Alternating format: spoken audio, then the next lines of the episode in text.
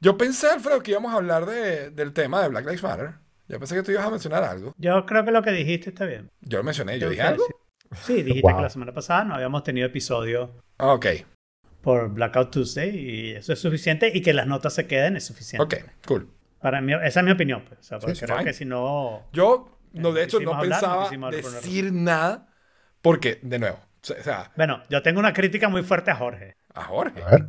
Claro, porque después de que evitamos Black Lives Matter, tú vas y pones lo de Epstein no, y sacas un tema igualmente controversial. Veces, y yo, veces más ¿What? ¿Y este es Jorge? Diez Jorge veces más puyú el tema. Es el que lo va a sacar. Coño, chamo, o sea, out of character y sorpresivo, o sea...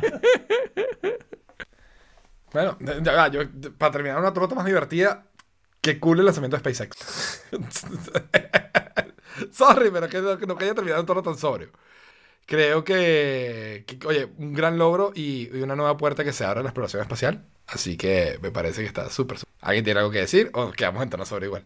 Yo tuve una pelea gigante con mi novio porque estábamos como eh, hike, eh, de paseo cuando, cuando, estaba, cuando era el lanzamiento. Yo pensaba que tenía señal y vi el teléfono, me di cuenta, cuenta que no tenía señal y fue como, tenemos que irnos de aquí corriendo. Yo... Yo me lo perdí también. Corriendo. Yo me lo perdí también. No, pero no me lo perdí. Cuando, cuando agarré, salimos en el carro así como que casi que... y cuando, cuando llegó la señal estaba... Acababa de salir el... Okay. el o sea, de, de... Yo me lo perdí de la forma más pendeja de todas. Eh, yo estaba viendo otro programa y cuando volví al video de YouTube, el video continuó de donde yo dejé el stream, faltando una hora, y yo juraba que era en vivo. ¡Ah! Y entonces cuando todo el mundo dice, ¿sabes? Este... Eh, yo te escribí falta, por Telegram, claro, tema no siete. Y tú no, y tú no viste, y tú viste que yo, tema no siete para una hora. Y yo, ¿what? Exacto, yo, no viste que yo, exacto, que yo te empecé a decir disparates. Y que tema no siete, será tema no siete para una hora que falta todavía. Oh. Y... Falta de fe en mí, vale. Falta de fe en mí. Ay, fue muy tonto, fue muy tonto, la verdad. Pero bueno, no, igual, pero lo vi, vi, vi el docking, vi toda la historia y estuvo, estuvo muy divertido. Me, me parece chévere y me parece que, bueno, que se abre una puerta nueva. Ah, vivan los dinosaurios en el espacio. Me encantó. Ay, qué cool el dinosaurio, por Dios. Pero me dio mucha mejor risa. De todo el... O sea, el, no me acuerdo el nombre del astronauta que estaba, un, el del pelo negro, pero me dio mucha risa. Doggy Bob. Su felicidad era como, el bicho estaba, o sea, tienes que ver, el, no sé si te diste cuenta en el video, pero él era como en el background que sí. O sea, la sonrisa que no podía. Claro, sí. Me imagino que... Qué divertido, la verdad.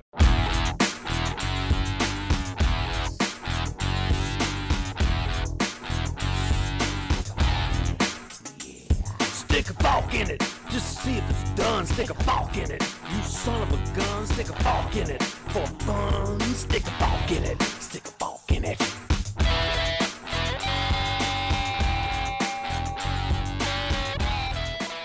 Hello, Forkers. Esto es uh, Fork It, el único podcast que es padrino de una planta. Este es el episodio sesenta y seis, ecualización a lo bestia. Hoy hablamos de cómo esconder un cadáver dependiendo de la ciudad en la que estoy viviendo, que últimamente han sido varias. Se asocia con el montañismo. No voy a decir que fue una buena transición, pero ya lo dije. Lo que no es simple es instalar Catalina. Ahora, me pasó es simple a... instalar. Sí, me pasó algo muy raro, muy raro. Tengo una historia muy creepy que contar. Hace dos semanas, o sea, bueno, es importante decir que no salimos la semana pasada, ¿verdad? Por, por hacer honor al Blackout Tuesday. Y, pero hace pues más o menos dos semanas que salió la actualización de diez punto cinco punto cinco. diez punto cinco, no, diez punto quince. diez punto quince punto cinco uh-huh, de Catalina. El hecho es que antes de hacer la actualización, yo estaba escuchando en YouTube La Oreja de Van Gogh. ¿Ok?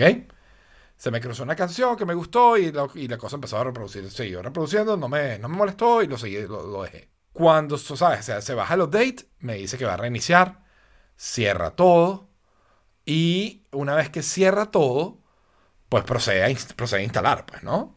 Y como ustedes saben, se pone la pantalla negra, sale el loguito de Apple y empieza a moverse su barrita. ¿Ok? Entonces, de repente...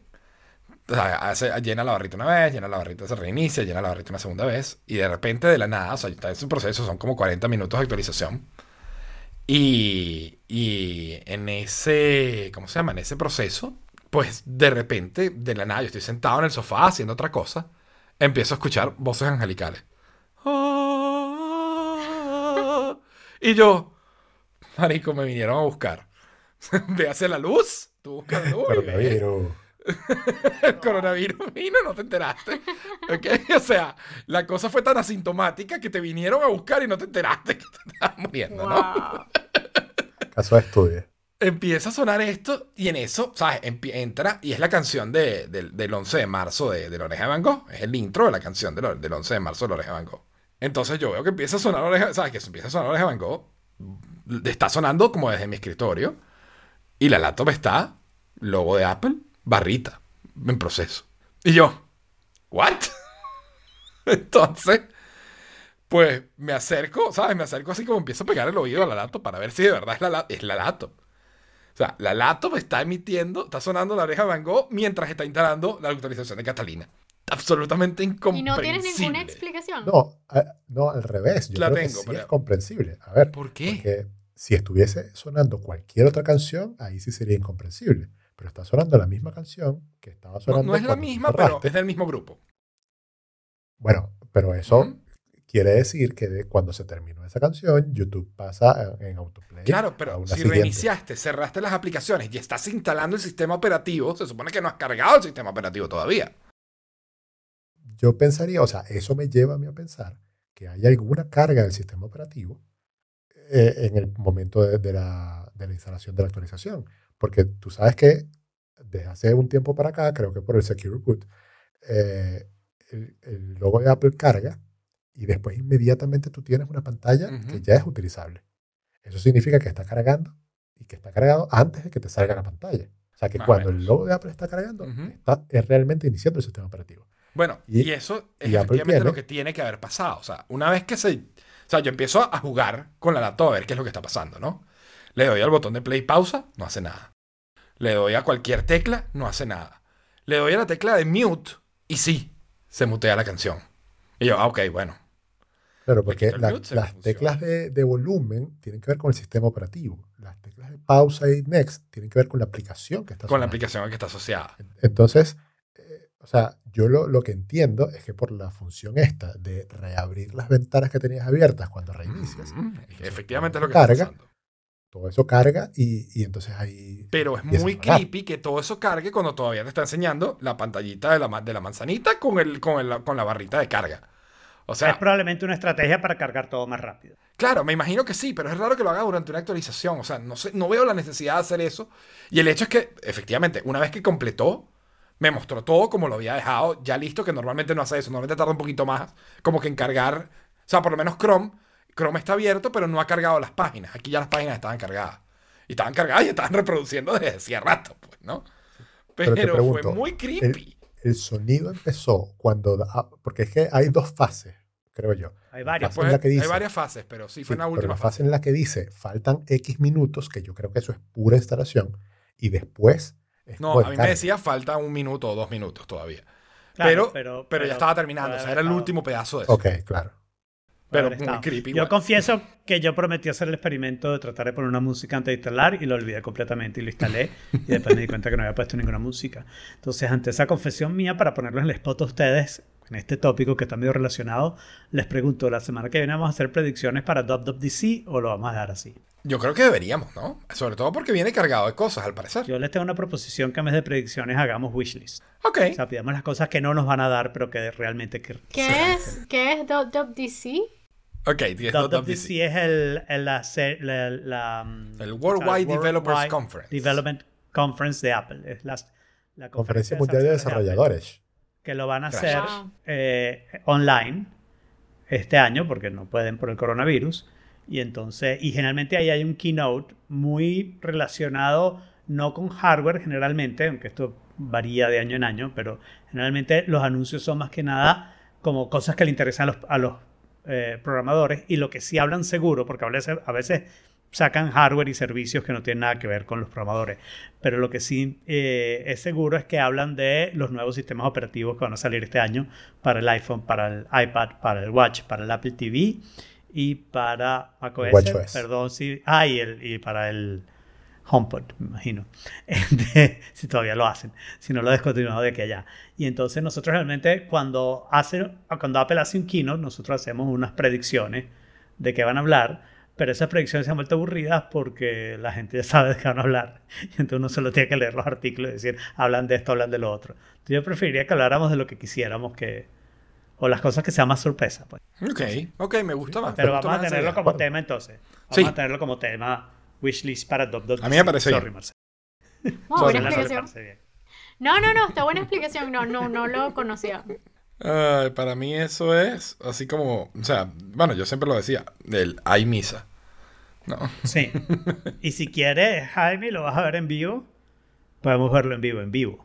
O sea, okay. Conectarnos y hablar mientras lo ves. Y que la gente nos vea a nosotros ver el keynote. Pues podemos hacerlo por StreamYard si quieres. Tengo problema con eso. Pero yo lo voy a ver seguro. Yo también lo voy a ver. O sea, podemos hacer lo que yo sí. llamo, lo que yo llamo la famosa Whisky Note. Que es hacer una llamada, bien sea un Zoom o una cosa, unos whisky, y vemos la vaina en vivo y vamos comentándola. Bueno, pero lo podemos hacer en StreamYard y una vez ponerlo en vivo. No estoy invitando a Jorge y Marcela porque es en la mitad del día, entonces me imagino que a ustedes les costará sí. los trabajos. Yo, yo eso, normalmente ¿no? lo escucho como, como de fondo. Claro. Eh, el, el tema es que el delay podría matar eso. Sí, definitivamente. El whisky note. Claro. Porque, ah, claro, o sea, porque no, bueno, me, me ha pasado, yo he hecho whisky notes antes. Y lo que pasa es que siempre hay uno que va como más adelante que los demás y entonces empieza a decir las cosas y tú como que... Pues yo no he llegado ahí todavía, ya va. Claro.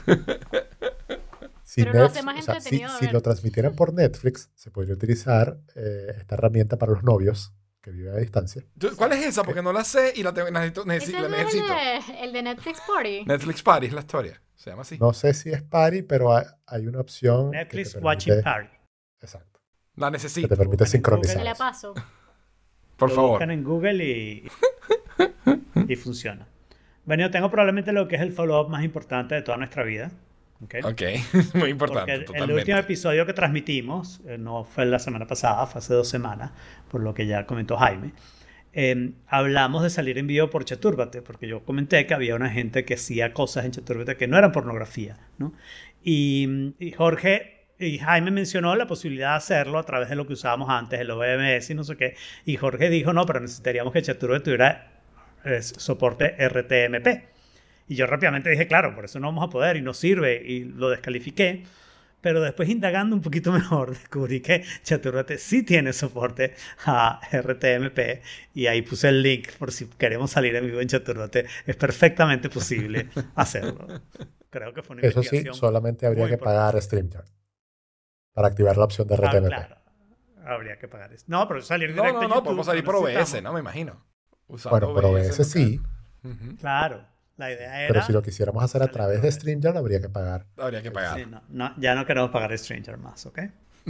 Queremos hacerlo de StreamYard. Y bueno, y, en, y entre otro follow-up importantísimo, me parece a mí. A, a mí solo, hablando ¿no? de voces angelicales. Hablando de voces angelicales, sí, total. Es que si, si Alfredo hizo bien su trabajo de nuevo, ustedes están escuchando esto que yo estoy diciendo cri- crystal clear. Porque Alfredo, por, de alguna manera, me, me, me afirmó, me hizo pensar que yo estaba equivocado todo este tiempo cuando pensaba que mi voz estaba dañada. Porque yo... Tu voz no está dañada, tu voz es la voz mala. Eso. Tu voz y al, es... Alfredo con un, con un truco de ecualización que quiero que me explique en este momento. O sea, no, no, he, no me he dejado spoilear para escucharlo de su boca en este momento. ¿Cómo hizo para que yo sonara bien? Bueno, o sea, nosotros teníamos un problema eh, eh, grave con tu voz porque tu voz sonaba muy distinto en speakers baratos que generalmente tienen mala ecualización de bajos y en speakers eh, que hacen lo contrario, que aumentan mucho los bajos, ¿no? Y entonces en los speakers baratos generalmente te entendías bien, pero se oía raro. Y en los otros speakers te dejabas de entender porque estabas subiendo muchísimo los bajos. Entonces yo busqué, la verdad que nunca lo había hecho, ni lo debía haber hecho antes, consejos para ecualización de voz y hay como unas reglas, ¿no? Agarra todas las frecuencias por abajo de doscientos hertz y las pones en cero, ¿ok? Agarras las de hasta dos mil hertz y las bajas muchísimo. Yo hice eso con tu voz y se oía una mierda. Y aquí estoy hablando tanto de los estudios monitors como en los audífonos, ¿no? Entonces dije, bueno, este consejo no está sirviendo porque está eliminando la voz de Jorge. Entonces lo que hice fue bajar bastante los de por abajo de doscientos, pero todavía están bastante más arriba de la recomendación normal. El de dos mil lo hizo en el medio y subo los demás. excepto que después empecé a ver que algunos los subía y no había ninguna diferencia en tu voz. Entonces los dejé en el medio, porque si no hay diferencia, no hay diferencia, ¿no? Y, y claro, eso hizo ahora que en buenos speakers tu voz se oiga muy bien, en los speakers que aumentan el bajo tu voz no se distorsione tanto, y en los speakers baratos igual te vas a oír mal, pero es porque lo certifico baratos, ¿no? O sea, no, no, eso no tiene remedio. Y, y te oyes mucho como en un can, porque está reduciendo los bajos, pero sobre eso no puedo hacer nada, porque si subo los bajos destrozo los speakers caros. Lo que te puedo asegurar es que en Studio Monitors tu voz se está oyendo exactamente como yo pienso que es tu voz cuando te he visto en persona. Perfecto. Y, y eso me, me lleva a, a darme cuenta que en realidad el problema nunca fue ni el micrófono, ni el volumen, ni nada, porque hubo un caso muy específico que yo, hasta ese momento que tú dijiste, yo no lo entendía. Y era que una vez yo estaba usando StreamYard para salir por YouTube, ¿ok? En, en un, un, un stream que hice con, con dos amigos, que en el chat la gente decía, algunos decían que me escuchaban y otros decían, ahora no se escucha. Y otros decían, pero yo sí lo escucho perfecto. Y a, y a mí jamás se me ocurrió pensar que era por los speakers o por, la, o por donde me estaba escuchando. Seguramente quien tenga audífonos me escucha mejor que quien tenga los, sencillamente los parlantes de la dependiendo de los audífonos, de la, de, ¿no? Televisor. Exacto, y dependiendo de los parlantes. El asunto es que StreamYard y YouTube hacen ecualización y cuando detectan que hacen voz, hacen la ecualización estándar. ¿Ok? Y eso baja mucho tu voz porque tu voz tiene mucho en esa frecuencia en donde las voces humanas generalmente no tienen. ¿Okay? Pero es normal, o sea, el problema es que la, la ecualización depende de tu tono, ¿no? ¿Okay? Y eso es algo que, que es mucho más, o sea, si vas a hacer ecualización de un bajo, un tenor, un barítono, haces ecualizaciones distintas porque sabes que son frecuencias distintas. La ecualización que estos hacen es una ecualización un poco a lo bestia, pues. Estas son las frecuencias más comunes y lo que les interesa, que es importante, no es mantener la fidelidad de la voz, ¿okay? Que a nosotros creo que nos interesa, nos, nos interesa que nos escuchen como nosotros nos escuchamos, ¿no? Lo que les interesa es enhance the communication, ¿no? Entonces, claro, lo que están pensando es dos personas, si a ti te estoy bajando mucho el volumen porque te estoy quitando mucho de tus frecuencias centrales, bueno, súbele el volumen, igual voy a entender lo que dices, ¿no? Pero si hay varias personas se complica el asunto. Claro. Pero el bien, problema bien. es en realidad que deberíamos acabar con los audífonos y cornetas que hagan ecualización. Todos los audífonos deberían ser flat y todo el mundo debería aprender a hacer ecualización y cambiar la ecualización a la que a ellos les gusta. He dicho. Ya se convirtió en el dictador de la ecualización. Eso también explica como, como ahora la proliferación de las llamadas de Zoom. O sea, yo estoy ya en llamadas de Zoom básicamente buena parte del día. Me pasa con gente que quien tiene audífonos me escucha. Y quien escucha por los parlantes de la computadora siempre me, me pide estar repitiendo. Y ahora entendí. Y ahora sé cómo... Póngase audífonos, señora. Exacto. Sí. Karen, ponte audífonos. Ah. O aprende a ecualizar. Y, y, y, y rápidamente... Pobrecitas todas las que pasamos se llaman Karen. Por... Sí, pobrecitas todas las que se llaman Karen, de verdad. Incluyendo las Karen que se llaman Karen. Exacto. Este... Ya, hablando de Zoom, uh-huh. eh, no sé si ustedes han visto esto alguna vez, pero me pareció demasiado loco. Telmex ¿El Zoom? es una empresa... Pues... No, no, Telmex es una empresa de telecomunicaciones en México, eh, digamos como Cantel. El nombre como lo sugiere. Verizon, como tal. Sí. Eh, igual. De Carlos eh, Pim, ¿no? No, ¿no? No tengo idea. No tengo sí, idea de quién Slim. es, pero, pero es una empresa de, de telecomunicaciones. Y ellos están ofreciendo dentro de su paquete de productos un, una herramienta de videollamadas. Ok. Eh, en, en la empresa nosotros estamos dando cursos y ya aquí yo les he contado que muchas empresas están bloqueando Zoom for no reason o por alguna razón.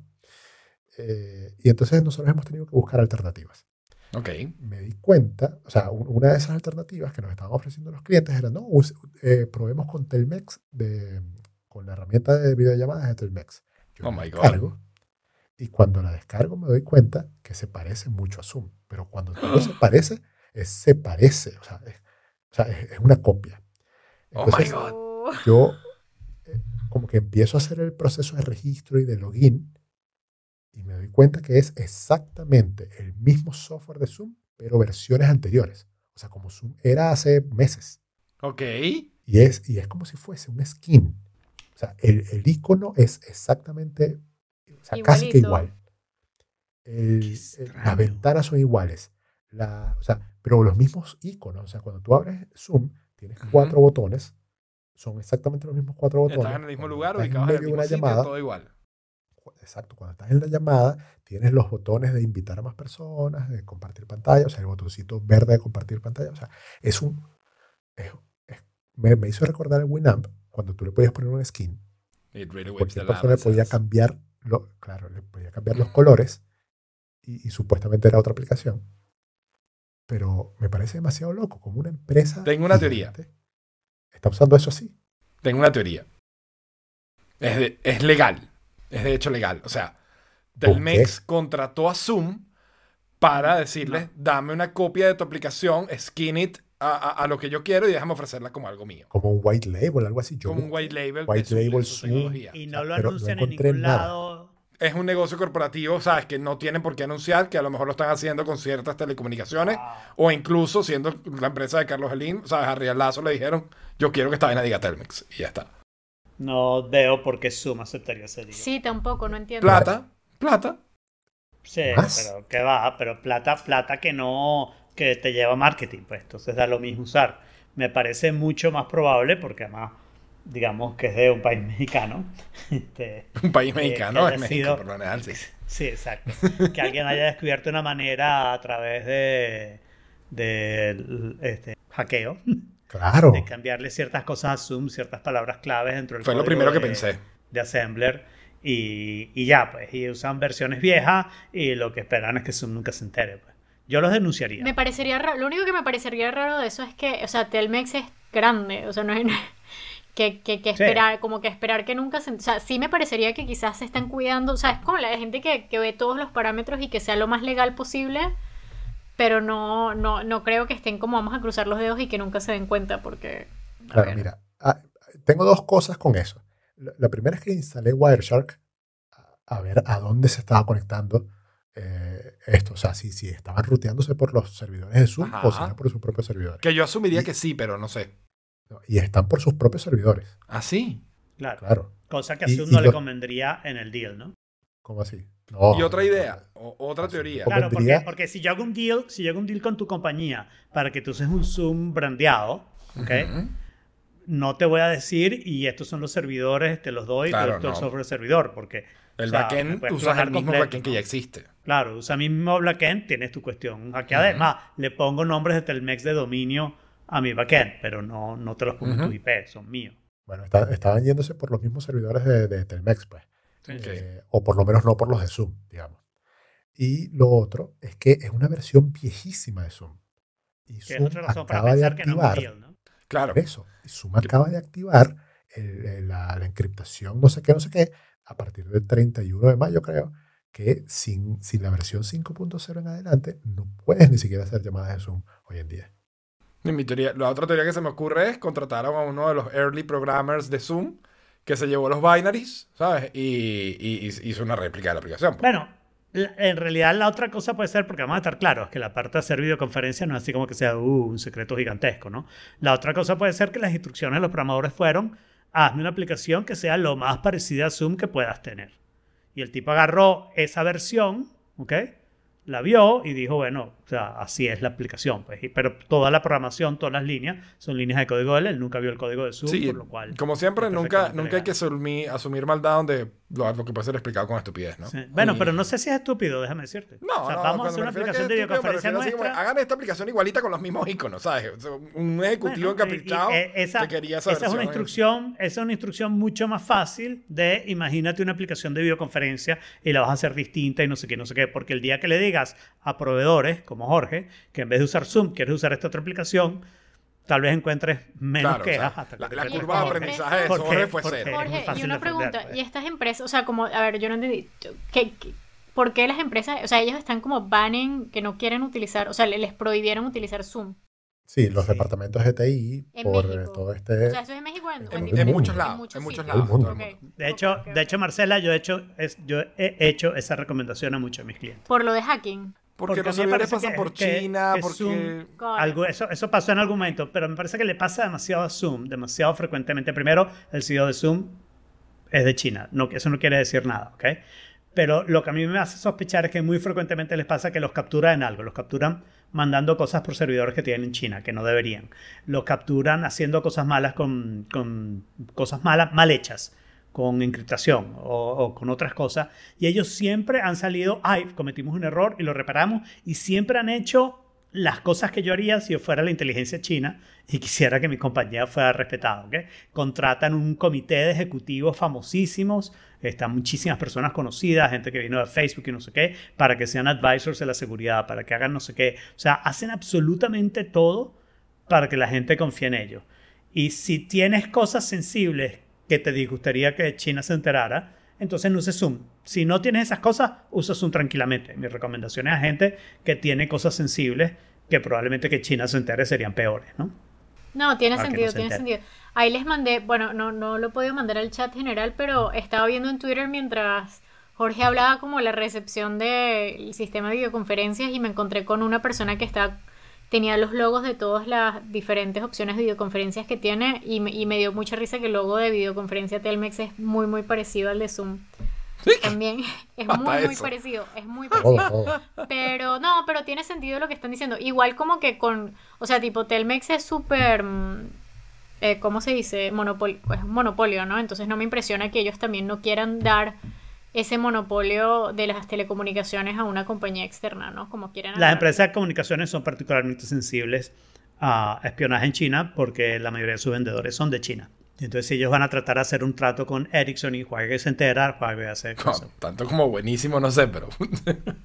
O sea, yo sentí hasta miedo cuando vi la aplicación. Yo dije, instalé un virus en mi máquina.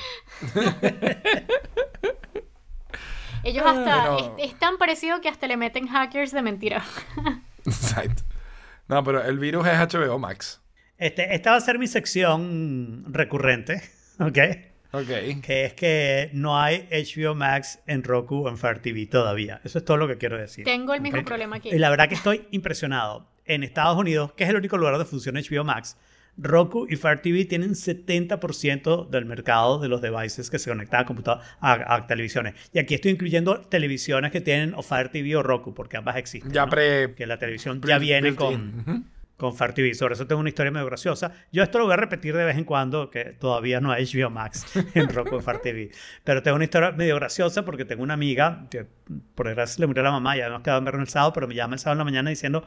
El control remoto de mi televisión se echó a perder. Solo la prende y no puedo cambiar nada. Me voy a ir a comprar un control nuevo o una televisión nueva. Yo le digo, ya va. Es muy raro que el control remoto se eche a perder solo algunos botones. Déjame pasar por tu casa, no sé qué, y veo qué es lo que tiene. Cuando empiezo a ver, yo empiezo a decir, yo reconozco esto. Y es que era prácticamente un Fire T V.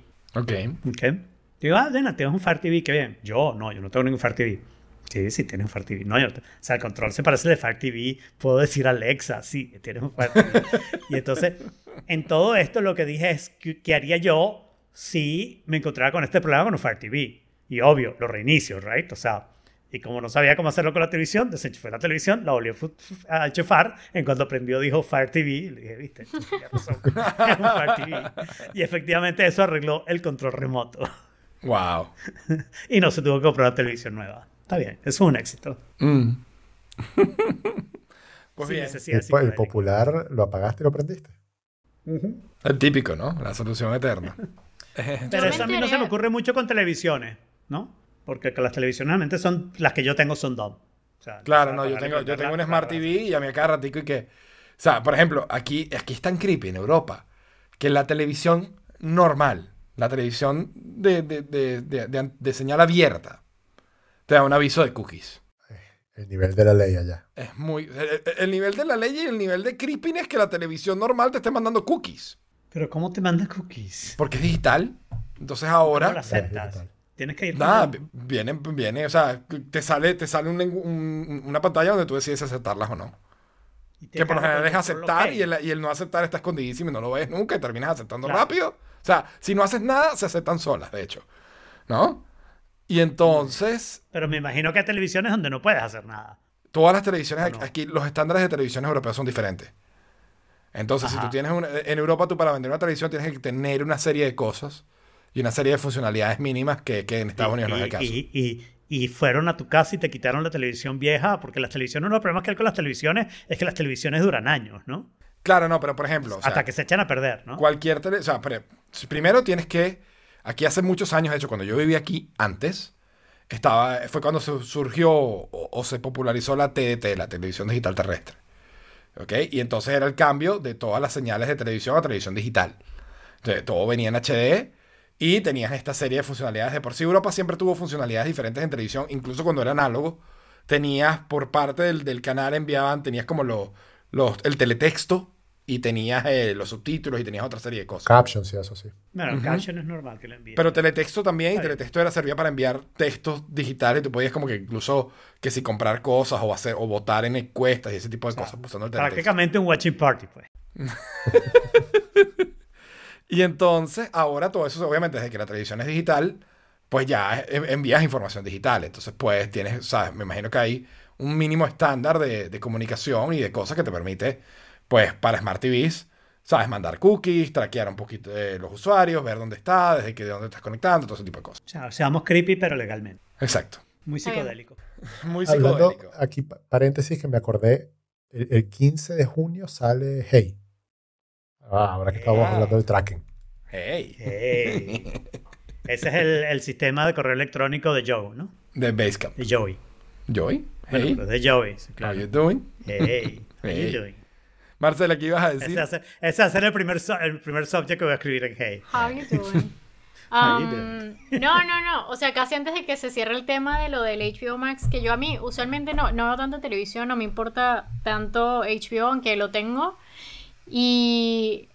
Está, pero estaba buscando como loca las películas de Miyazaki porque quería tener claro. como un weekend de maratón y son carísimas, o sea, la, el único sitio donde, o sea, donde las encontré para poder como tenerlas en la televisión, que fuera como legit, ¿no? Eh, fue Amazon, que se eh, tienes que comprarlas y es bastante caro, en mi opinión. Eh, ¿Y por qué no aceptas y... opciones no legit? No, no, no es que no les acepte, es que no sé cómo hacerlo y no me, como que no me, bueno, no me meto, no me he metido. Me dices qué película, me dices qué película quieres ver. Pues quería maratón, ¿okay? te, paso, y yo te, paso, te paso. Y yo te paso película por película, ¿ok? Yo creo que las tengo todas. No, buenísimo. Sí, te voy a decir yo porque... Yo me compré un, una colección de D V D. Te aseguro que va a ser más o sea, fácil si no tengo... que lo que hiciste hoy con Audio Hijack. Sí, no, sí, pero está sí, bien, sí, no, te, no, buenísimo. Te las pongo en Dropbox y te paso un link. Sí, y realmente era. Sí, porque quería hacer como un maratón y entonces después me puse a buscar dónde están disponibles, dónde vas, porque de todos los streaming services, ¿no? Resulta que está en H B O Max y yo, ah, buenísimo. H B O Max supuestamente tú, te, te lo trae directamente a tu suscripción, ta, ta, ta, pero tengo Roku. Entonces me pasó, fue, fue un, un sí, big yo, disappointment. Yo también tengo Roku, no tenía H B O y lo que estaba esperando era que viniera H B O Max para suscribirme. Pues sí, me podría suscribir ahora y ver Westworld, ¿no? Pero... Yo que tengo mi aplicación de... de tengo mi, mi Apple T V de, que lo compré en Estados Unidos y con mi cuenta de Apple T V de, de, de Apple americana, mi aplicación de H B O Now se convirtió automáticamente en H B O Max. Sí, es que eso pasa. ¿Y la puedes usar? No la puedo usar. No, no, no la puedo ah, usar, pero... Pero no la estás pagando tampoco, ¿no? Bueno, yo estoy pagando por H B O, pero no, no lo estoy usando en la Apple T V, lo estoy usando en el Smart T V de que, que tengo aquí. Tiene la okay. aplicación de H B O y, y es la única razón por la que... Pero estás uso. Pagándola en España, no la estás pagando en España. Estoy pagándola en España. El H B O lo estoy pagando en España y me cuesta la mitad, de hecho. Está bien. Felicitaciones. Gracias. Bueno, yo, yo les anunciaré con bombos y platillos cuando H B O Max llegue al rock. Es, es muy psicodélico. Espero enterarme. Todo. Muy psicodélico todo. Muy, muy psicodélico. Muy psicodélico. Jorge, este artículo es para ti. Feed your mind. Nada, dice que básicamente que, que lo, los alucinógenos y esta, esta, estas drogas, digamos, psicodélicas como el L S D, el D M T, básicamente reentrenan tu cerebro. O sea, desde hace un tiempo para acá, hace un par de años para acá, se están empezando a hacer estudios científicos con estas drogas, por primera vez en la historia, ¿no? Bueno, y esto, segunda. Bueno, la primera vez no se no, los prohibieron y los banearon y toda aquella claro, historia. Claro, pero, ¿no? Pero primero hicieron estudios, Timothy Leary y esa gente, y okay. después lo prohibieron. Ok. Y entonces, lo que se están dando cuenta es que estas, estas drogas, algunas, ¿sabes? Logran, re, hasta cierto punto, sobreescribir el cerebro en lo que se llama el Default Mode Network, en su, re, en su, red, en su forma más básica, ¿no? En su, en su mínimo sistema operativo, ¿no? Eh, dice que estas sustancias psicológicas bajan la actividad cerebral y eh, te disminuye lo que es entrar en, en procesos metacognitivos como la construcción de ti mismo, como el, la, la percepción del pasado, del futuro, y que por eso te genera esa sensación de que te sientes uno con el mundo y que el tiempo no fluye y todas estas cosas. Pero que a su vez ¿ah? te hace como un reset, efectivamente. Entonces, si, si, tú eres, si tú tienes ese tipo de personalidad, en el cual sueles tener ego alto, donde tienes, estás todo el tiempo pensando, ¿sabes? Cómo, cómo te afecta, o, eres, o te vuelves muy ansioso por cómo te afecta el entorno a ti, este o tipo de, de drogas, o depresivo, puede ayudarte a, reescri- a, a, a disminuir, esa, o sea, a, a que el cerebro opere de una manera diferente en la cual esa actividad no sucede tanto. Lo cual es, implica un cambio, digamos, de cierta forma o permanente o largo, en el cual, pues, eh, ¿sabes? Tiene una... Te, te reduces ansiedad, reduce, reduce depresión y tiene una correlación fuerte entre, entre, ¿sabes? Mejorar la felicidad y pasar menos tiempo dándole vueltas a la cabeza con cosas, pues, ¿no? Yo voto porque aprobemos que haya estudios fuertes sobre todas estas y, drogas. Los están haciendo, o sea, por eso te digo, están, están empezando a salir y, no, y lo, lo, lo curioso es que... Me alegro que mi voto haya sido aprobado tan rápido. Claro, no, o sea, estos son los... Me, me, me encanta esa idea. Es que yo, yo siempre les he contado acá que esta gente que lo ha aprobado dice que una sola sesión fue suficiente como para que ese efecto permanezca. Uh-huh. Y me parece maravilloso. Entonces, el artículo está bien completo sobre, lo, sobre ¿sabes? Lo, lo, los estudios que han hecho, cómo, cómo influencia, ¿no? las drogas a, a los centros de actividades en el cerebro, la, la, la interconexión entre las neuronas, cómo es el estado normal, cómo es cuando estás bajo, bajo estos efectos. Y está, está bien interesante, vale la pena de repente entrar en las notas y darle un ojo al artículo que está, está denso, pero está bien interesante. El artículo está muy bueno. Y es un, una época perfecta para volver a intentarlo, porque lo que sí. sabemos hoy en día y las maneras que tenemos de leer las ondas cerebrales y todas estas cosas no existían antes cuando lo estaban probando.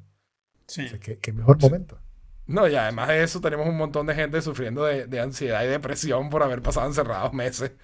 No, o sea no, que... y, y antes, o sea, el, el problema de la salud mental es un problema serio. Serio. Que aquí hay una posibilidad de tratamiento y claro, el riesgo que corres, ¿cuál es? Bueno, debes evitar las cosas adictivas. Pero yo en estos días en Facebook publiqué un artículo que habla sobre los diferentes peligros que tienen cada, cada droga y el alcohol le gana a todos. Le gana a todos por rato. Sí. Y es legal. Todas las ilegales, ¿no? Y es legal. Entonces, uh-huh. bueno, podríamos tratar de hacerlo, ¿sabes? Con un poco más de orden. Vamos a hacer estudios, de repente no se lo vamos a dar a todo el mundo. No lo vamos a hacer todo legal, aunque yo sigo pensando que de repente sería buena idea hacerlo todo legal, pero bueno, whatever. Al menos hagamos algunas cosas legales y otras cosas al menos estudiémoslas y, y de, de, de, vamos a dársela a quien lo necesita. Uno de los problemas es que la mayoría de estas drogas son, eh, no quiero decir antiguas ni vintage, pero viejas. ¿Okay? Y entonces eso quiere decir que las compañías de fármaco no pueden sacarle provecho. Y entonces las compañías de fármaco probablemente van a durar, van a pelear mucho en contra de que estas drogas sean legales porque no podrías hacerle patente a las drogas. Claro. Pero no importa, hay otra droga que te puede solucionar el problema. ¿Google Duo? Google Duo. En nuestro interminable afán por explicar los sistemas de, de mensajería de Google, este, hay un nuevo, una nueva actualización en este tema. O sea, ya lo hago yo por diversión. O sea, yo lo hago ya por... Y tú sabes por, lo que yo voy a preguntar, ¿no? ¿Cuál era Google Duo, el, el de videoconferencia? Google Duo es, el que te, es, que como, es como el FaceTime, ¿ok? El que te permite hacer llamadas, videollamadas. Y entonces, a partir de o, ahora... O, como, o es como Google Meet. Esa es la es cosa como, que no entiendo. A partir de ahora, Google Duo es más como Google Meet, porque te permite enviar links para que entres en las llamadas, como tiene Zoom, como tiene Skype y como tiene Google Meet. Entonces, claro. esa, es la, esa es la noticia de hoy. Para que aquellos que, sabes, que son apasionados, que, que, que van siguiendo día a día cómo Google evoluciona sus aplicaciones de mensajería, pues a partir de ahora saben que usando Google Duo, si eres uno de los tres personas que lo usan, eh, puedes enviar links a las otras dos personas que lo usan para que entren en tu llamada. No existe, o sea, no existe como alguna página web dedicada a esta locura, como a, a, a hacer un un, un dato histórico. O sea, como... hay, hay un cementerio de Google con todas las cosas que ha matado, pero yo creo que sería una buena idea hacer una página con los distintos es sistemas, o sea, cómico. Como con un histórico con los sistemas de mensajería de Google, es cómo muy... han ido evolucionando. No, pero es que bastaría con tener los currents. Bastaría con o sea, tener los currents. Estos son los sistemas que tiene sí. Google hoy en día de mensajes y te vamos a explicar lo que entendemos de la diferencia. El problema es que es complicadísimo. Eso tiene que estar en Wikipedia. ¿Ah? Sí, no, yo lo veo más como una línea de tiempo, ¿sabes? Donde sí, se van mezclando. Sencillito, o sea, o sea está sencillito. Ah, habría que locura. Buscar buenos símbolos para cuando bueno. un producto muera, ¿ok? Y sobre todo cuando haya un fork, o sea, Hangouts se usó Hangouts on Air, Hangouts, Hangouts on Air se paró, pero Hangouts sigue de alguna manera, pero ahora es medio Meet. Es weird. Uh-huh. Es muy raro. Bueno, pero sí, bueno, sí, ahora puedes si, hacer si quieren saber cómo diseñar esa página, pueden hablar con Marcela. Pueden hablar con Marcela. Uy, qué buena. Ok, no voy a decir que fue una buena transición, pero ya lo dije, ok. Es... no, sí, bueno, ya por fin, no sé si se acuerdan que hace unas semanas, y también se los pasé por mensajito, a un mes, un par de meses, algo así, comencé a hacer mi portafolio web, que tenía uno bastante viejo, y nada, decidí esperar a que me llegara mi Mac nueva, desde la que le estoy hablando ahorita, por cierto. Uh-huh, para... tenemos, que, tenemos que hablar, no sí, está en la lista podemos... eso. Sí, no, se me olvidó ponerlo en la lista, pero es que yo había puesto, en fin, no importa, lo podemos hablar. Pero, entonces, en fin, no, sí, me llegó la, la computadora y en una semana lo diseñé todo, lo arreglé todo y ya está lista. Y, o sea, yo la considero como un draft uno, la puse en las notas, eh, no sé si les dio tiempo de verlo porque hubo un error con las notas que, que borró algún... Eh, no, borró no yo sí la había visto porque etcétera. Lo vi cuando, cuando lo mandaste en el, en el, en el chat grupal. Sí. No te comenté nada, se me olvidó comentarte realmente, pero me, me vi, un... me metí, me la estudié para atrás y para adelante. Ah, wow. Sí, o sea, sí, sí, hay, estoy abierta, o sea, ahorita, a ver, mira, yo estoy como aplicando diferentes trabajos y cosas y como que estoy mandando, pero realmente esto es un draft uno, ¿no? Como versión cero punto uno, whatever. Entonces, cualquier comentario que tengan, opinión como súper abierta, si hay cosas que no se entienden, que no son friendly enough, este... ¿Estás segura que quieres mi opinión? Sí, soy realmente... Soy hypercritical, lo dice mi franela, así que... Sí, no, realmente... Eso es lo sea, primero que tienes que saber. Sí, sí, pero que sean críticas que puedan ser constructivas, o sea, que no que sean eso críticas siempre, como por lo menos, eso siempre. Por lo menos, o sea, que no sea una crítica como que me parece que es una mierda esto o no sé, o sea, como que no, tipo keep it nice. Sí, o sea, keep it, keep it, sabes, como que, por ejemplo, si en el portafolio hay algo que no entiendes, como que mira, esto realmente esta narrativa no me hizo sentido, no entendí qué era lo que hablabas, dímelo. Sí. So, that being said, dale, pues, me puedes decir. No, que empiece Jaime.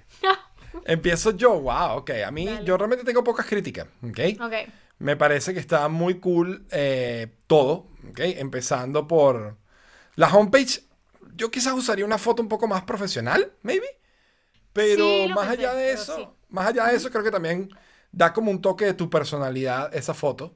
¿Okay? No, es, yo le tengo esa es Marcela. Sí, esa es Marcela. Entonces, ¿sabes qué? No importa.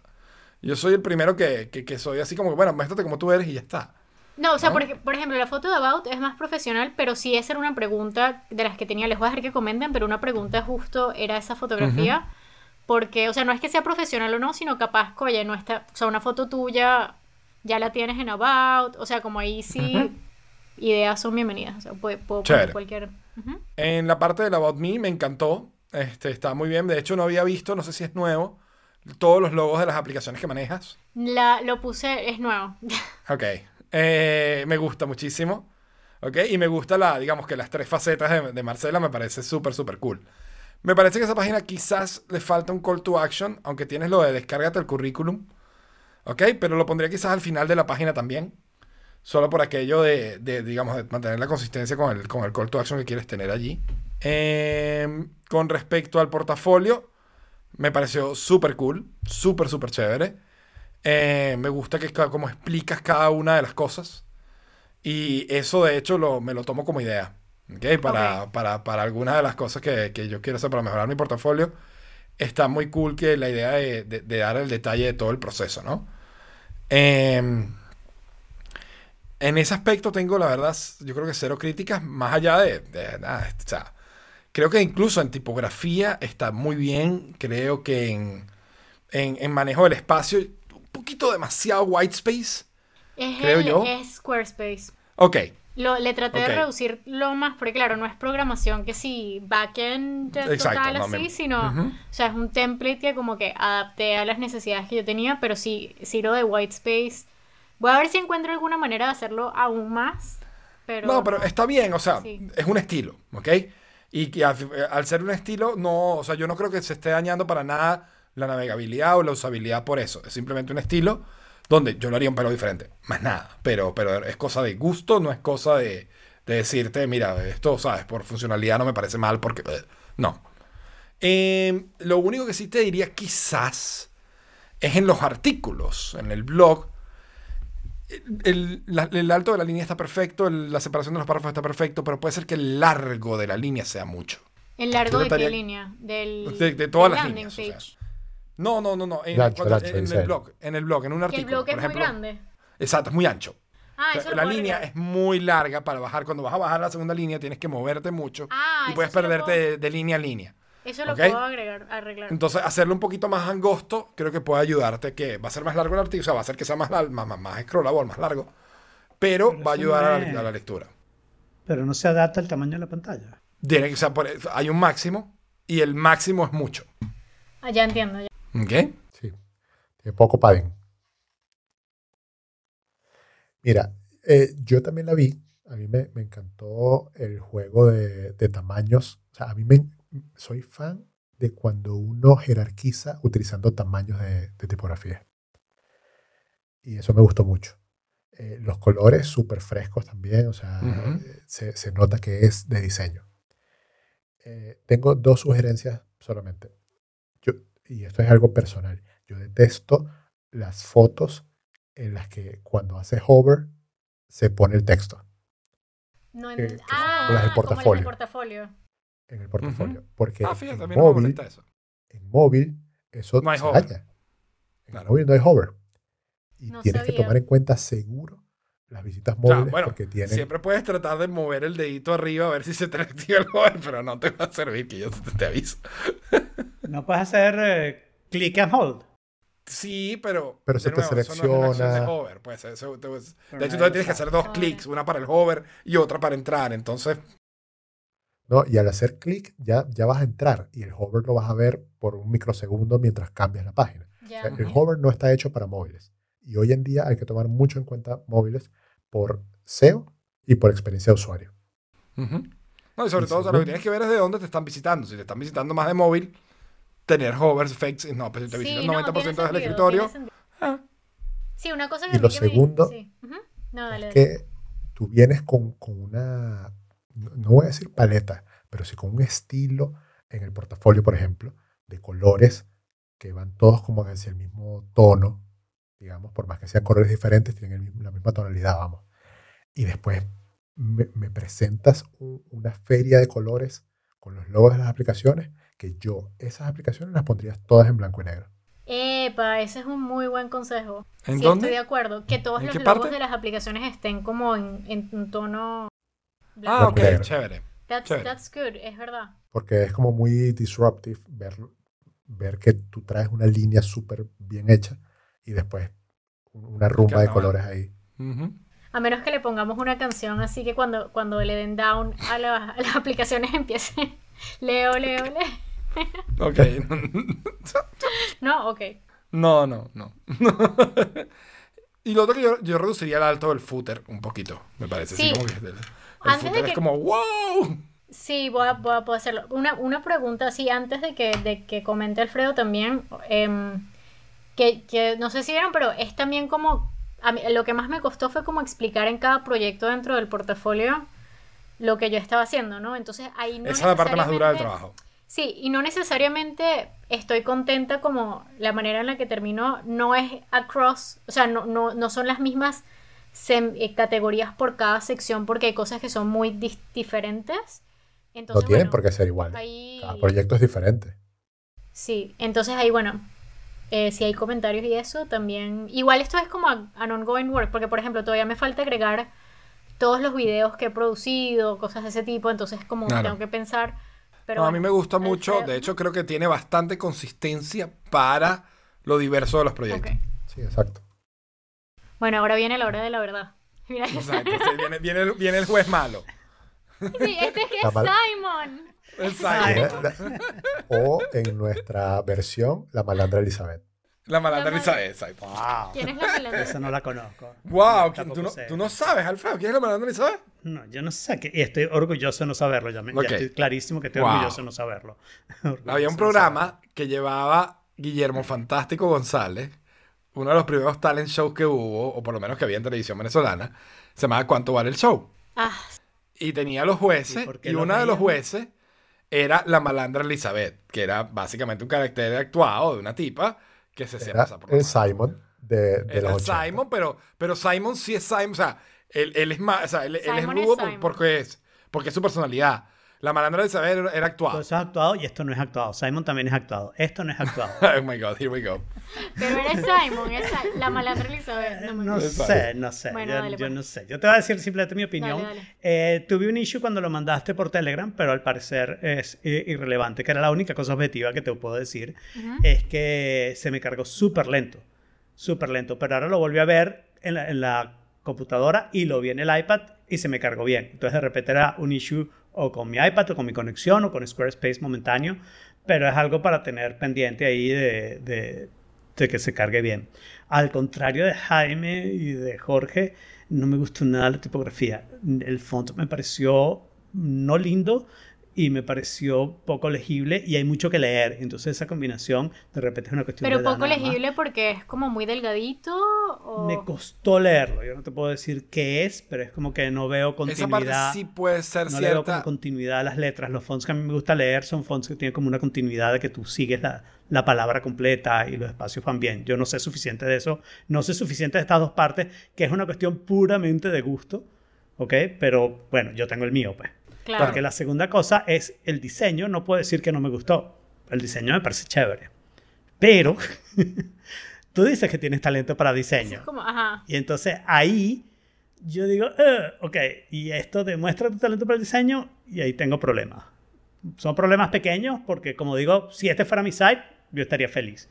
Pero yo no estoy diciendo que yo tengo talento para el diseño. Y no lo puedo decir porque no sería verdad, ¿no? Entonces, este, es una presión. Pero cuéntame, ver, o sea, ¿cómo que específicamente? Bueno, es, es eso, que yo veo el diseño y me parece que es un diseño como muy estándar, muy común, muy para una persona normal, me parecería chéverísimo, con objeciones que te tengo más adelante, pero esas las dejo para más adelante, pero no tienen que ver con esto. Es una cuestión de gusto, o sea, y es, pero es esa combinación de decir, yo tengo talento para diseño y este es el diseño de mi website. Pero quizás es, hay una cosa gusto. Ahí que también es como, porque es como de percepción. Yo no, yo no soy diseñadora, o sea, como porque me, me interesa como también reflejar lo correcto, ¿no? Como yo no soy diseñadora gráfica y no estoy aplicando trabajos de diseño gráfico.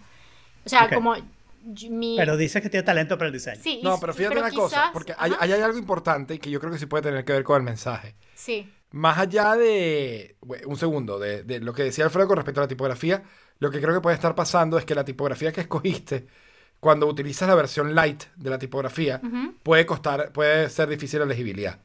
¿Ok? Ahí sí le doy un punto a Alfredo. Eh, te puedo pasar páginas donde... Fue te, el primero te, te que hice, así que vamos a ver. Te recomiendan sí, pairings sí, sí. de fuentes, ¿ok? Ahí mí, para los títulos me parece brutal la tipografía, para el texto de, de la eso lectura se puede cambiar. Puede ser un poquito... Sí. Un poquito o sea, yo puedo, puedo jugar con varios, eso no hay problema. Pero, pero creo que el mensaje lo que está diciendo es como... O sea... Yo estoy aplicando posición, o sea, como más que toda posición, oh, mi, mi match está en marketing and communications, ¿no? En, y comunicaciones, con un ojo para el diseño, pero no uh-huh. estoy compitiendo con diseñadores gráficos. Tanto así que en mi, sorry, que en mi portafolio traté de como que especificar muy bien con qué compañías he trabajado de diseño gráfico, claro. Ponerlos, o sea, es como decir, hice trabajo con tal diseñador gráfico para hacer este producto y lo que yo hice fue determinar mensajes, etcétera. Y ahí te diría que entonces, eh, o sea, lo primero que tú vendes en tu página es digital marketing, design, storytelling. Yo lo que percibo de ese perfil es, este es un tipo que hace diseños para marketing. Esto es una vale. persona que hace diseños para marketing. ¿Ok? Que trabaja en marketing y hace campañas. Y uh-huh. hace los diseños de esas campañas. ¿Ok? Y yo que te conozco, sé que tú eres más de comunicaciones, de redacción, de copywriting, de political writing... No, de fíjate, storytelling. Y, y that's wrong. Porque, o sea, lo que yo hago es mar- eh, corporate marketing. O sea, es campañas de marketing. O sea, son campañas en las que tú pagas ads en Facebook, en las que tú, eh, o sea, diseminas información. Hay de escritura y eso. Sí. O sea, sí creo que tienes razón. La razón por la que había incluido design, igual no nos, alar- no, no, no nos necesitamos alargar mucho, quería terminar uh-huh. también con lo de Alfredo, pero la razón es porque muchas de las posiciones que he visto... Y, y no sé, ahí creo que es para repensarlo y I'll go get back to you guys con una propuesta en el próximo episodio. Pero es, es como un challenge porque muchas de las posiciones en las que he visto me han dicho como que queremos una persona de Corporate Communications and Marketing, pero queremos a alguien que sepa utilizar Illustrator, o sea, sepa utilizar Illustrator, sepa no sé qué, tenga talento y visión de diseño, pero que para que trabaje con nuestros diseñadores gráficos, sepa darles instrucciones, ta, ta, ta, pero que no. Entonces, uh-huh. como me encontré tanto eso, dije, wow, o sea, en claro. algún punto hay que highlight, pero quizás... No, me parece like que le tienes que hacer highlight a la parte de diseño, sí. pero entonces no, tal vez no de segundo, tal vez de último, ¿ok? Digital marketing, storytelling, communications and design. Y pues, quizás voy a intentar buscar otra palabra que no sea así tan tipo, design solamente, o creative. Porque no storytelling sé. Me encanta, digital marketing me encanta, y de repente eso, o sea, to, o, o with an eye for design, sí. o with good taste, ¿ok? Mm. Bueno. Excellent taste. Pero Excellent bueno, Alfredo, taste. sorry. No, también Alfredo, no sé si tenías algo más que... Sí, claro, no he llegado a lo difícil. Esto oh sí my God, fácil. Here we go. Para lo siguiente vamos a hacer un sándwich de crítica para que no te suene no, tan mal. No, please, I don't like shit sandwiches. Me gustó muchísimo lo del portafolio. Ajá. Ok. No pondría la frase sobre candidate of M B A. Me parece que okay. suena fake, que suena a que llevas años ahí. Y, y, y que no va y, y me gustó mucho en la parte de about la, las tres casillas, lo que dijo Jaime, eso me gustó mucho, mucho, mucho. Buenísimo, ¿okay? Me da risa porque, bueno, dale. No, no No, porque lo de M B A lo puse porque estaba aplicando dos posiciones en las que me recomendaron, como si yo quedara en esas posiciones podría hacer el M B A part-time y me dijeron, técnicamente si tú ya hiciste el depósito tú eres un candidate, ¿no? Entonces me dijeron, ponlo porque te va a ayudar y puedes hablar del part-time en la entrevista, pero quizás, o sea, te pero parece que mejor... la palabra candidate no me gusta. Ok. Ok, puedes poner estudiante o um, progressing towards uh-huh. an M B A, porque ahí viene lo que es para mí la crítica real, porque lo, hasta ahora si lo cambias, si no lo cambias, pues, cuestión de, de gusto y decisión. Pero esta parte sí me parece importante. La medio mencionó Jaime, que dice que, que no tenías un call to action. Yo veo tu... Si yo viera tu site, pensando como una persona que va a contratar, no entendería por qué tú quieres que alguien te contrate. ¿Ok? Porque okay. en el about me da la impresión que estás ocupadísimo. ¿Ok? Y, y, y, y esa es la parte principal, creo yo. ¿Cuál es el objetivo del, del website? ¿Ok? Y yo había entendido que era buscar trabajo, uh-huh. ¿okay? Que era algo que querías como mostrar tu portafolio, sí, mostrar sí, tus sí. capacidades y no sé qué. Y cuando yo leo el about, dice, bueno, pero trabaja, está estudiando un M B A, o sea, hace montañismo. Uh-huh. Cuando, eh, ¿qué, ¿Qué le ofrezco? ¿Tienes unas horitas para mí? No sé, no suena, o sea, no estoy convencido de qué es, de, de, para qué, de qué es lo que quieres. Si quieres una consultoría, si quieres un trabajo permanente. Sí, como por ejemplo, como si estuvieras haciendo freelance o si estás... Exacto. Got it. Yo, Eso yo, tiene yo, sentido. Yo, yo no entendí para dónde va el website. Es tremenda presentación, me parece uh-huh. que se parece mucho a ti, chévere, pero cuando voy a decir a qué vine yo a este website, besides... Marcela me pidió que lo mirara sí. y se lo criticara, pero cuando vengo a decir a qué vengo yo a este website, yo sé que tú estás buscando trabajo, uh-huh. estás buscando cosas. Me parece que el about en particular es una cosa que yo reformularía de manera de decir cuáles son tus objetivos, cuáles son tus visiones, este, that makes sense. Y, sí, no tiene sé, sentido. y no sé cómo redactarlo. Y esa es la única crítica que de verdad me parece importante, porque el resto de las demás, como digo, son gustos uh-huh. ¿okay? y opiniones. Pero esta sí es una no, crítica. No, pero sí tiene sentido. Necesitas sí un tiene punch sentido. Ahí. Makes total sense. Y pensé... Bueno, ahí para cerrar, porque podemos siempre hacer update la semana que viene... Pero sí, o sea, tienes toda la razón con la que acabas de decir, no lo había visto, como que literal no lo había visto de esa manera. Y parte de mí pensó como, ah, tipo, inquire for like, you know, services o lo que sea, pero dije, es que todavía no estoy ahí porque that's not what I'm looking for, sino es más, o sea, tipo, la audiencia aquí son todos los trabajos a los que estoy aplicando que te piden literal como tu portafolio web, ¿no? Pero creo que sí tienes razón, o sea, sí, sí tienes razón y voy a pensar un poco qué otras cosas puedo redactar para ver que, que muestre un poco más. Eh, y, y sería eso. Solo el about, sí. porque el resto es, estas son cosas que he hecho, ¿no?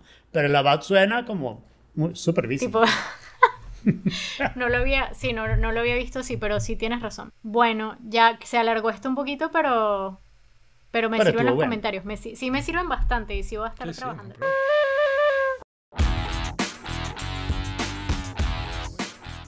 ¿qué es mejor que las noticias entonces? No ver noticias. Me gustó este artículo porque es algo que yo hago y siempre pensé que era un poco como weird, ¿no? Uh-huh. Yo tiendo a huir de las noticias convencionales y como ustedes saben, me desuscribí de Twitter hace ya año y medio casi, ¿no? Eh, eso es bastante y, y no utilizo Twitter. Este artículo de un blog hace un argumento de decir, que me pareció importante, ¿no? ¿Cuándo fue la última vez que fuiste a ver noticias de actualidad y saliste como, ah, qué bueno que, que sé que esto está pasando, que, que contento me siento de haber leído esto? Generalmente lo que sale es estresado, ¿no?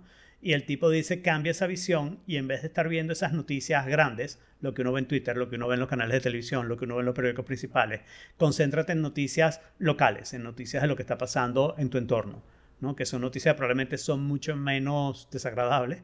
Y que, mucho más relevantes. Que, y que para te concierne mucho más y donde tú puedes accionar más. No sé si uh-huh. leyeron el artículo, pero me parece que es uno de esos artículos que vale la pena leerse sí, y considerar claro. si eso es algo que uno quiera hacer o no. no. No tengo que decir que todo el mundo quiera hacerlo, pero es una opción. Y te puedes repensar la manera en que ves la noticia, incluso si llegas a conclusiones diferentes al tipo, ¿no? Yo lo hago de esa manera y hace muchos años. Yo no veo noticias, no veo noticieros de ningún tipo y lo que hago es que dependiendo de la ciudad en la que esté viviendo, que últimamente han sido varias, sigo cuentas de Twitter que informan sobre cosas de la ciudad.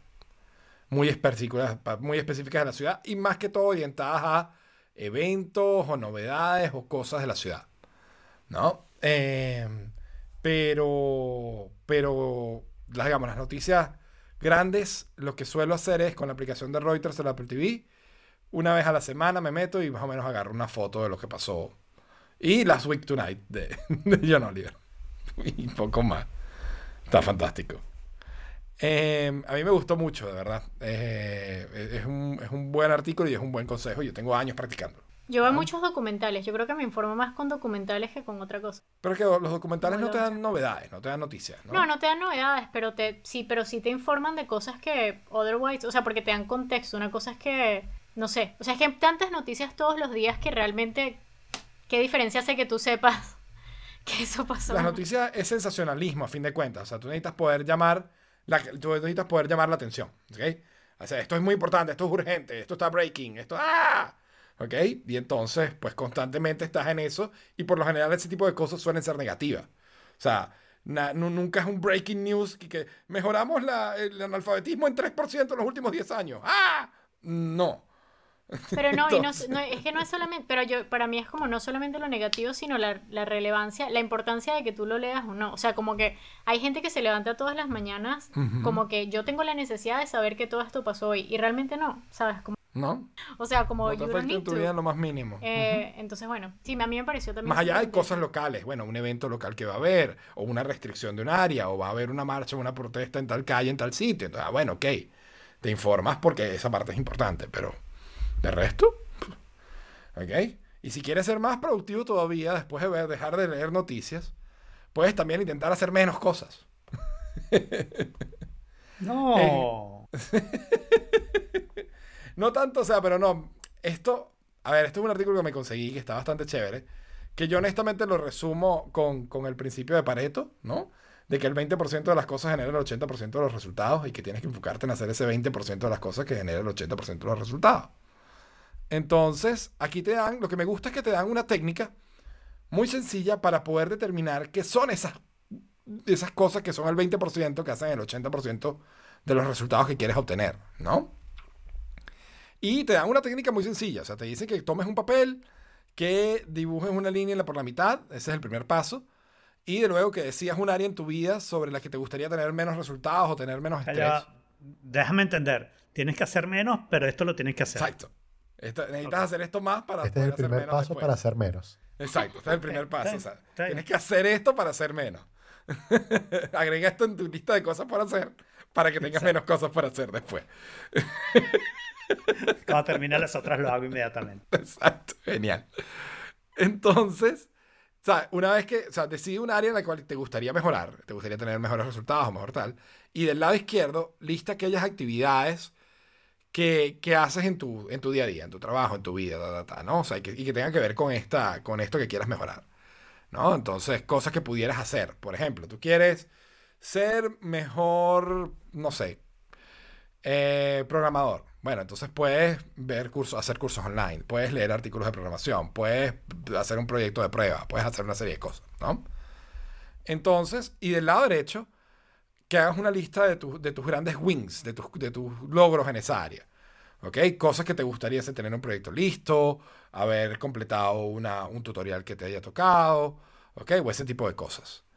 y eh, digamos cosas que ya hayas hecho, y trata de conectar con una línea aquellas cosas que causaron ese win. ¿Qué fueron esas cosas que hiciste que causaron ese, esa, esa, esa pequeña victoria? ¿Ok? Y entonces que hagas un círculo alrededor de esas actividades del lado izquierdo que fueron y, y, y ve lo que falta, ¿no? Y que las que no estén marcadas en círculo es algo que puedes dejar de hacer, que puedes minimizar o que puedes delegar a otra persona. Y de esa manera vas a ver cuáles son aquellas cosas que son realmente importantes para lograr lo que tú quieres lograr, ¿no? Y me pareció una técnica sencilla, fácil de aplicar y, y, y bastante, digamos, concreta, que te va a ayudar a enfocarte en hacer aquellas cosas que generan la mayor impacto en los resultados que tú quieras. A mí me suena como burda de trabajo. Prefiero hacer las cosas que estoy haciendo y ya. Bueno. Pero bueno, pero yo estoy en una situación que me gustaría hacer más cosas, entonces creo que el artículo no es para mí. Puedes ayudar a DuckDuckGo a ganar más plata. Lo hago. Check. Y entre ayer y hoy hay cualquier cantidad de titulares en mi Feedly diciendo que Apple debería comprar DuckDuckGo. Sí. Eh, bueno. Qué mala idea. ¿Sabes, ¿Sabes lo típico, no? Que a alguien se le ocurre la idea de la noticia y salen todos los medios a replicar la misma noticia, ¿no? Eso siempre sí. pasa. Eh, aquí eh, es un artículo del mismo DuckDuckGo hablando de su modelo de, de negocio. ¿Okay? Y dejan bien claro que es Que, que ellos ganan plata por los anuncios que ponen, pero que esos anuncios que ponen van basados en tu búsqueda, no van basados en tu información personal, ¿no? Y... Aunque tus búsquedas son información personal. No necesariamente. O sea, sí o sí, no. Pero sí, primero, pero no está no guardada. Tienen, no tienen cómo asociar esa búsqueda contigo. Entonces ya por ahí no es personal. Dicen ellos. Dicen ellos. O sea, que pueden, pueden. Pero... Claro, a ver. Van asociadas a lo que tú buscaste en ese momento. Claro. Uh-huh. Okay. Pero es genérico. O sea, yo, porque tú busques eh, Apple y yo busco Apple, no necesariamente nos va a mostrar las mismas cosas. Uh-huh. O sea, por ejemplo, a ti te va a mostrar la MacBook Air y a mí me va a mostrar el MacBook Air, mientras que Google sabe que tú odias el MacBook Air y no te la va a mostrar más. Uh-huh. Ese tipo de cosas no las hace DuckDuckGo. O sea, tanto, pero además, bueno, o sea, si tú puedes, qué sé yo, desde el mismo I P, ves que el historial de búsqueda es, ¿sabes? Cuchillos afilados. Eh, cómo esconder un cadáver y congeladores uh, grandes, mira, eh, ¿sabes? Hay algo raro lo que está pasando ahí, inconectable, ¿no? Por I F T T enviar un mensaje al F B I. O sea, básicamente en DuckDuckGo, si yo busco Apple y tú buscas Apple, nos va a mostrar la misma publicidad. Debería, porque no debería... Nos va a mostrar no la, misma, la misma lista de publicidades. No nos va a mostrar una lista simplemente basada en que tú eres Jorge y tienes una historia de búsqueda distinta a la mía, uh-huh, que soy Alfredo. Exacto. Esa es la teoría de DuckDuckGo. Uh-huh. Hay varias personas que en Apple están compitiendo por los anuncios de DuckDuckGo, entonces no necesariamente va a ser la misma publicidad, pero va a ser de y la yo misma les digo lista. Una cosa. Yo estoy intentando, intentando divorciarme de Google poco a poco. Entonces, ¿completamente? No, comple- o sea, quiero eventualmente, quiero ver si completamente. O sea, estoy, estoy empezando, ¿ok? A mí me va a costar mucho, o sea, porque estoy muy casado, okay, con Google. Pero ¿por dónde bien, vas pero, a empezar? Pero, por la búsqueda. Creo que es la parte más fácil. Entonces lo que estoy empezando es Lo que, estoy empezando, lo que estoy empezando a hacer es Safari con DuckDuckGo, ¿okay? ¿ok? Entonces, cuando no quiero ser traqueado, cuando no quiero hacer nada, abro Safari, hago mis búsquedas en DuckDuckGo y, me, y estoy... O sea, cuando ¿sabes? buscas cuchillo afilado, como esconder cuando un cadáver... Cuando cuchillo afilado y el, y, el, y el congelador grande, entiendo, lo busco por, por Safari con DuckDuckGo. En el private browsing de Safari. En el private browsing, exacto. No, pero me refiero, estoy tratando y estoy tratando de, de hacerlo cada vez más dentro de lo posible. Yo sigo muy casado con Chrome, ¿ok? Pero quiero en la medida de lo posible irme divorciando un poquito de Google. Eventualmente quiero probar el servicio de correo de Hey para ver si divorcio hey. Gmail. ¿Ok? Y... Pero Gmail, ¿por qué? O sea, eso es algo que me gustaría explorar si tienes el, el tiempo. Porque para mí Chrome se volvió maligno. O sea, Chrome ha dicho ya que te va a hacer tracking y que no va a permitir cosas de privacidad como uBlock Origin y, y, y no sé qué. Entonces... Chrome se volvió maligno. Lo de las búsquedas es simplemente fastidiosísimo. Es fastidiosísimo que te obligue a hacer sign-in en todos lados para hacer búsqueda. Es súper sabroso DuckDuckGo porque lo usas en cualquier parte y consigues los mismos resultados. Uh-huh. No importa dónde estés, sin necesidad de hiciste sign-in o no. Estás en una computadora, en una biblioteca, DuckDuckGo y, y encuentras las cosas. Pero hay otras cosas que yo no veo por qué divorciarme. Ejemplo, los mapas, eh, Google uh-huh. Home, Google Wi-Fi. No le veo el sentido. Y si hay... me gustaría saberlo, ¿no? O sea, me gustaría ver por qué debería yo divorciarme de esas cosas. O sea, Simplemente por privacidad, del Chrome, por, cuidar, por cuidar tu privacidad y por tener una alternativa. Pero una vez que te, que te divorcias de Chrome y de, y de Google Search, mira, ve YouTube todo lo que tú quieras. ¿Qué importa? Porque ellos ganan es ahí, en Chrome y en, y en, sí, en Search. Es decir, pero... mantienen tu información, pero no lo usan para nada. ¿Qué importa? Claro. A mí, y, y te pierdes de cosas de valor agregado, como por ejemplo, ¿sabes? Notificaciones de que tienes un vuelo mañana y que te levantas en la mañana y te dice, bueno, pero para llegar al aeropuerto son cuarenta minutos porque te, y te puedes ir en esta línea de metro. Todos esos, digamos, servicios agregados que vienen de que Google sabe, vio tu correo, sabe que tienes un vuelo, sabes que estás en tu casa, sabes que tienes que ir al aeropuerto. ¿Sabes? No hablamos como, de Gmail. Oh. ¿Por qué deshacerte de Gmail? ¿Cuál es el deshacerte de Gmail? Porque, de nuevo, Gmail aprende cosas de ti, las usa para esas cosas que son útiles para ti y las usa para hacerte publicidad si usas Search o Chrome. Pero una vez que dejaste usar Search y, y, y Chrome, ya sí, aprende esas cosas de ti, pero no las puedes usar para nada. What's the problem there? No sé, no lo veo.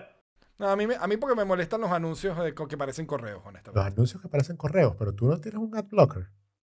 Sí, pero en el teléfono no lo tengo. En el teléfono me muestran los anuncios. Y todavía parecen, parecen más correos. Ah, es, que usas, es que tu problema es que usas Gmail para, para iOS. Sí, es, sí, es. Sí, sí, yo si también. Mi correo es Gmail, uso Gmail. Es yo nativa, también. Es la que no es. Entiendo cuál es el problema.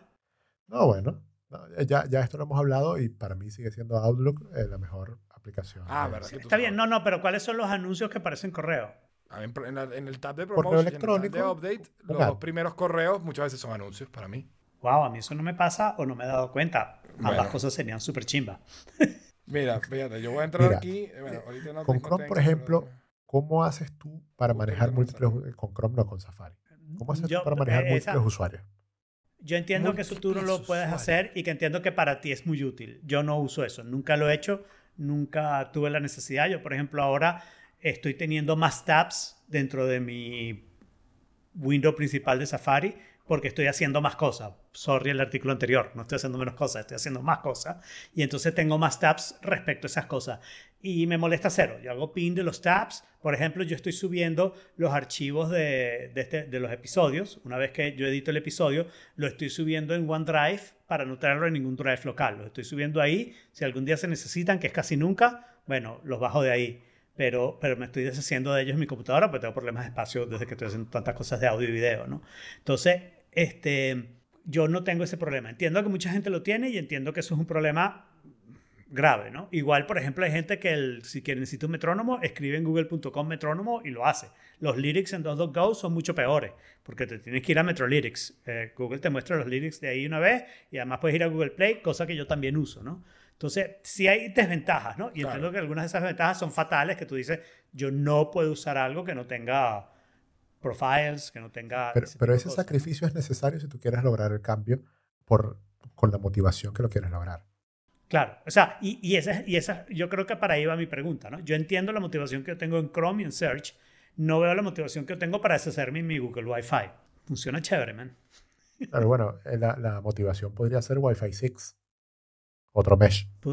Eh. Eh.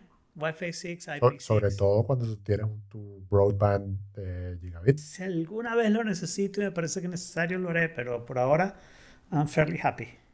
Como dije, el website de Marcela me pareció lento, pero resultó que era en ese momento nada más. Después estuvo bien, así que no hay problema. Muy bien. Y para los que usamos Spotify, este, salió una, una paginita hace dos semanas que por lo visto ya no está funcionando como funcionaba en ese entonces. Se rompió a mitad de camino. Eh, pero que te dice cuál es la canción más escuchada hoy en el país, en, cual, en cualquiera de los países que están listados allí. ¿Okay? ¿Y en qué sentido no está funcionando como antes? Querrás decir, te decía. No, lo dice todavía. Lo dice, pero todavía lo dice. Está raro. Sí, pero está raro, exacto. O sea, ahora simplemente como, como, como ver el mouse por encima te lo, te lo dice. ¿Ok? Pero antes Mierda, te mostraba, no, tú le hacías no. clic y te mostraba el... el, el no lo estoy viendo, no funciona no, no. en Firefox. A mí sí me fue. Esa era una de las preguntas de, lo, de los buscadores, o no buscadores, mm. con los otros... Browsers. No, browsers. browsers. Uh-huh. Y ahora eh, se me fregó el mapa, sí, eso es gigante. Bueno, pero está inter... yo sí lo veo, yo sí lo veo y, y realmente no me conozco dice, casi ninguna de las canciones. Yo tampoco me conozco casi ninguna. O sea, solo sé que, por ejemplo, que Jorge dice, estuvo por México, posiblemente. Sí, porque son... está Zafaera en, en, en México. Zafaera pero es la le, más. Les digo lo que yo veo, les digo lo que yo veo. Está, o sea, yo cliqueo en Canadá y me dice Canadá, streams, doscientos cincuenta y ocho mil ochocientos. Claro, pero no, pero fíjate una cosa. No, si, medio si, nada. si simplemente haces hover por encima ah, de un país. Ah, no, ah. debe ser que, que uBlock Origin está bloqueando ah, algo maligno. Ah, será eso. Me manda unas páginas súper chidas. A ver, déjame recargar. Mira, a mí, cuando yo le doy clic, me sale No Healthy Upstream. Sí, eso es. Era uBlock Origin. Era, era, era uBlock Origin. Bueno, en parte, no sé, yo, yo voy a desactivar el mío y... Zafaera sigue siendo bueno, en México, también pero si en Chile no. Se, se van a los charts, ahí pueden poner por país sin mapa y está bien lindo. A los charts de Spotify. De Spotify, sí. Puedes buscarlo por país, puedes buscarlo wow. por día y ya está, está bueno, más fácil. Puedes buscar la canción popular en Italia a ver qué pasa. Exacto.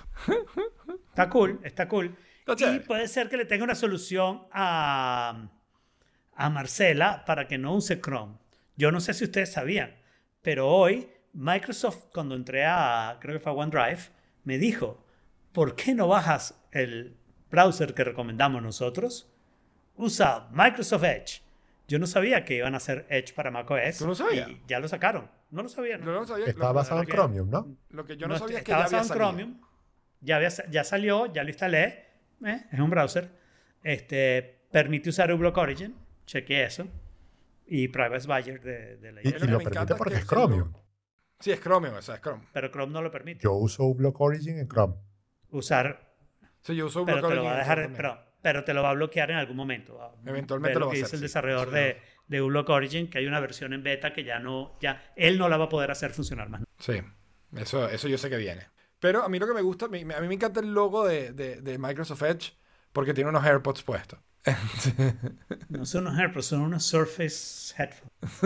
No, de hecho son igualitos a los AirPods, perdóname. Es la nueva versión de los Surface Edge. Pero bueno, ahí está el link para que bajen Edge para macOS. Es la primera y, vez que hay un navegador de Microsoft en, en macOS en veinte años, quince años, veinte años. Y el otro era Internet Explorer, así que esperemos. Por eso, recordar veintidós años, porque fue en el noventa y ocho. Es la primera vez en veintidós años que Microsoft hace un navegador para, para macOS. Se ve chévere, o sea, se ve bastante completo y, y bastante normalito. No creo que me cambie de Safari, pero ahora cambiarse de browser es trabajo. En el noventa y seis salió el Internet Explorer para Mac. Pero ese fue el año en que lo, que, que lo empezaron a hacer, ¿no? El año en que lo, en que lo, en sacaron, que lo dejaron ah. de hacer. Sí. También hay para iOS, el Edge. Y alguien eso puso cool. una versión del Dunning-Kruger Effect, eh, pero versión caricatura. Ah, esa fue yo. Ok. No, no, no sé si... Bueno, me imagino que ustedes conocen a Tim Urban. Eh, no. Si no, levanten la mano. Es, es el de Wait But Why. Yo ya lo he mencionado varias veces aquí. Sí, lo he mencionado. Es, es solo por eso lo, lo sé. mencionado. No, no sé, él es, sí, es un sorry. blog, es el blog Hay de Wait, el blog de Wait But Why, que es buenísimo, es súper divertido y, y me pareció, o sea, es, esto no es como para alargarse mucho porque el concepto se entiende nada más con verlo, ¿no? Y ya, y no es, no es particularmente nuevo, pero este son el tipo de caricaturas que él hace y nada, pensé que lo habían, o sea, pensé que lo conocían pero, un poquito más y me pareció súper interesante. Recuerda que esto es audio, tienes que... Ah, verdad, sí, como, como les digo a los, eh, sí, sí, sí, a los podoyentes, eh, sí, es básicamente, él dibujó una gráfica que no, no sabía, ¿de dónde dijiste que, que estaba original? Esta gráfica es una versión ridícula de la gráfica clásica del Dunning-Kruger Effect.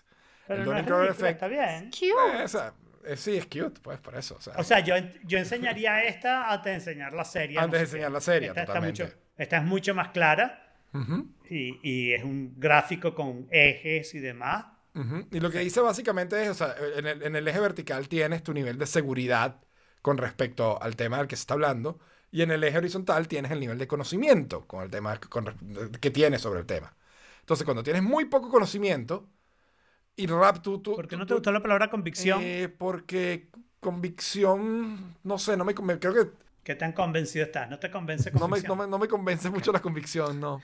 Un poco contradictorio. Pero... ¿Cuál fue la palabra que usaste para sustituir? Seguridad. ¿Cómo la... Tu seguridad. nivel de seguridad, seguridad. Incluso hasta arrogancia. Puedes llegar a... a, a no, o sea, cuando subes mucho en seguridad, llegas a arrogancia.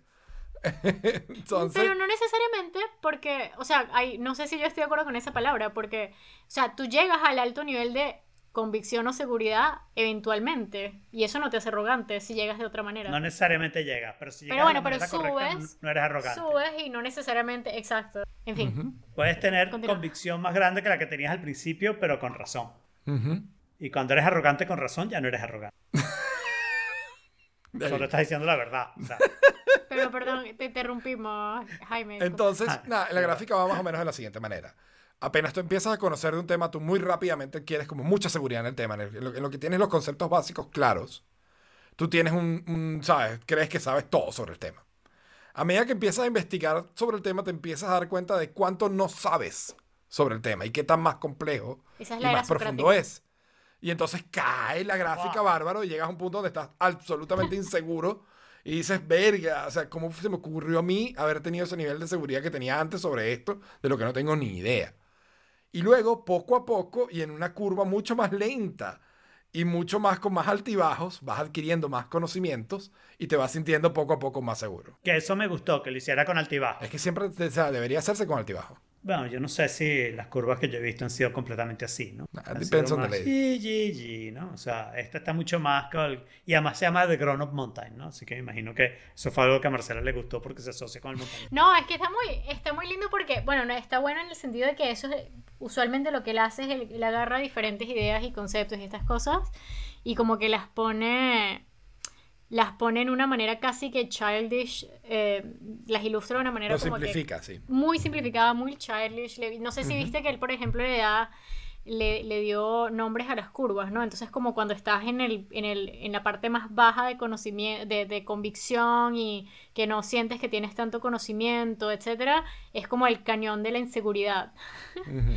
Y luego vas subiendo, es el Grown Up Mountain, antes tienes el Child's Hill, etcétera. Entonces, me parece, me parece muy cool. Me pareció chévere. Es una representación. O sea, si yo sí, fuese a hablar de este concepto a gente que, que no sabe del concepto, esta es la gráfica que yo usaría. Sí, tienen... O sea, sí. Yo lo voy a poner en Instagram. Pero tienen que...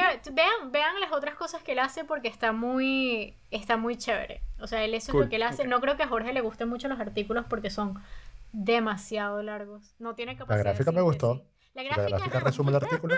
La gráfica es muy buena. Mira, si tú ves las gráficas te lo entiendes todo, realmente. Si solamente es, pero sus artículos, artículo? sus artículos son, porque bueno, ahí te da los detalles. Ahí te da los detalles. Es el Dunning-Kruger efecto. O sea, tú ves la gráfica sí. y subes rápido en tu nivel de seguridad y convicción sobre el tema. Empiezas a leer el artículo y te vas para abajo. Exacto. Hasta que vas aprendiendo poco a poco, mira que vas leyendo el artículo. María. Es una resumen de lo que pasa. Yo tengo un comentario muy serio sobre el Dunning-Kruger Effect y, uh-huh. y el efecto que la edad ha tenido en mí, ¿no? Porque a mí siempre me ha gustado aprender. Pero yo ahora estoy mucho más claro de cuánto me gustan los detalles de lo que estoy aprendiendo. Antes uh-huh. a mí con una generalidad como que sentía eso, sentía que ya había aprendido sabía algo. Suficiente. Uh-huh. Mientras que ahora yo veo los detalles. Entonces yo creo que yo ahora estoy en el Child's Hill only, solo en las áreas en las que no me interesa y no, no me he preguntado Exacto, por qué. Porque ese es el punto. En lo que te interesa genial ver los detalles, porque yo también, o sea, hasta la más mínima coma me interesa si, si el tema en sí me apasiona. Claro. Pero en claro. lo que no. Sí, pero es que no tienes. Yo o sea, encuentro que cada vez hay más temas que me interesan y cada vez me interesan más sí, los detalles. Sí, pero es que creo no que el mensaje principal es como, no, no, no necesariamente eso de como a, acercarte más al conocimiento en todas las áreas, sino creo que es como un mensaje de humildad, ¿no?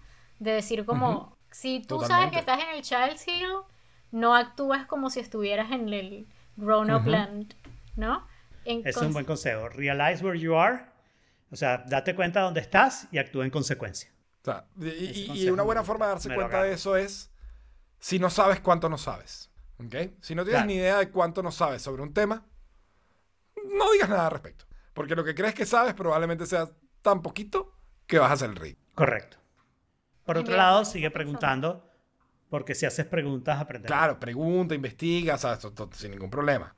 Pero no vayas a hacer statements como un experto en el tema, de un tema del que no sabes cuánto claro. no sabes. A mí me da la impresión también, y no quiero aquí abrir como ca- eh, cajas de Pandora, pero realmente la razón por la que oh, la, la razón, o sea, la razón por la que él publicó eso, la, la razón por la que él publicó eso, mi interpretación es lo que todo lo que está pasando con claro. Black Lives Matter y todo esto, y es como un mensaje de decirle mm. a la gente como que mira, no asumas que sabes cómo toda esta gente se siente. Tú sabes algo, pero lo que tú sabes quizás es mínimo porque nunca has tenido que, muchos de ustedes, pues, y nos, o nosotros, él considerándose el mismo, como han tenido que pensar en eso mucho antes, ¿no? O han querido claro, pensar de sí. eso antes. Eh, Yo por eso no, no he emitido ninguna opinión o comentario al respecto, porque es, no sé cuánto no sé. Bueno. Yo estoy en el cañón en de la inseguridad. En el cañón de la inseguridad. Sí. En ese tema estoy en el cañón de la inseguridad. Completamente. Bueno. Oh my God.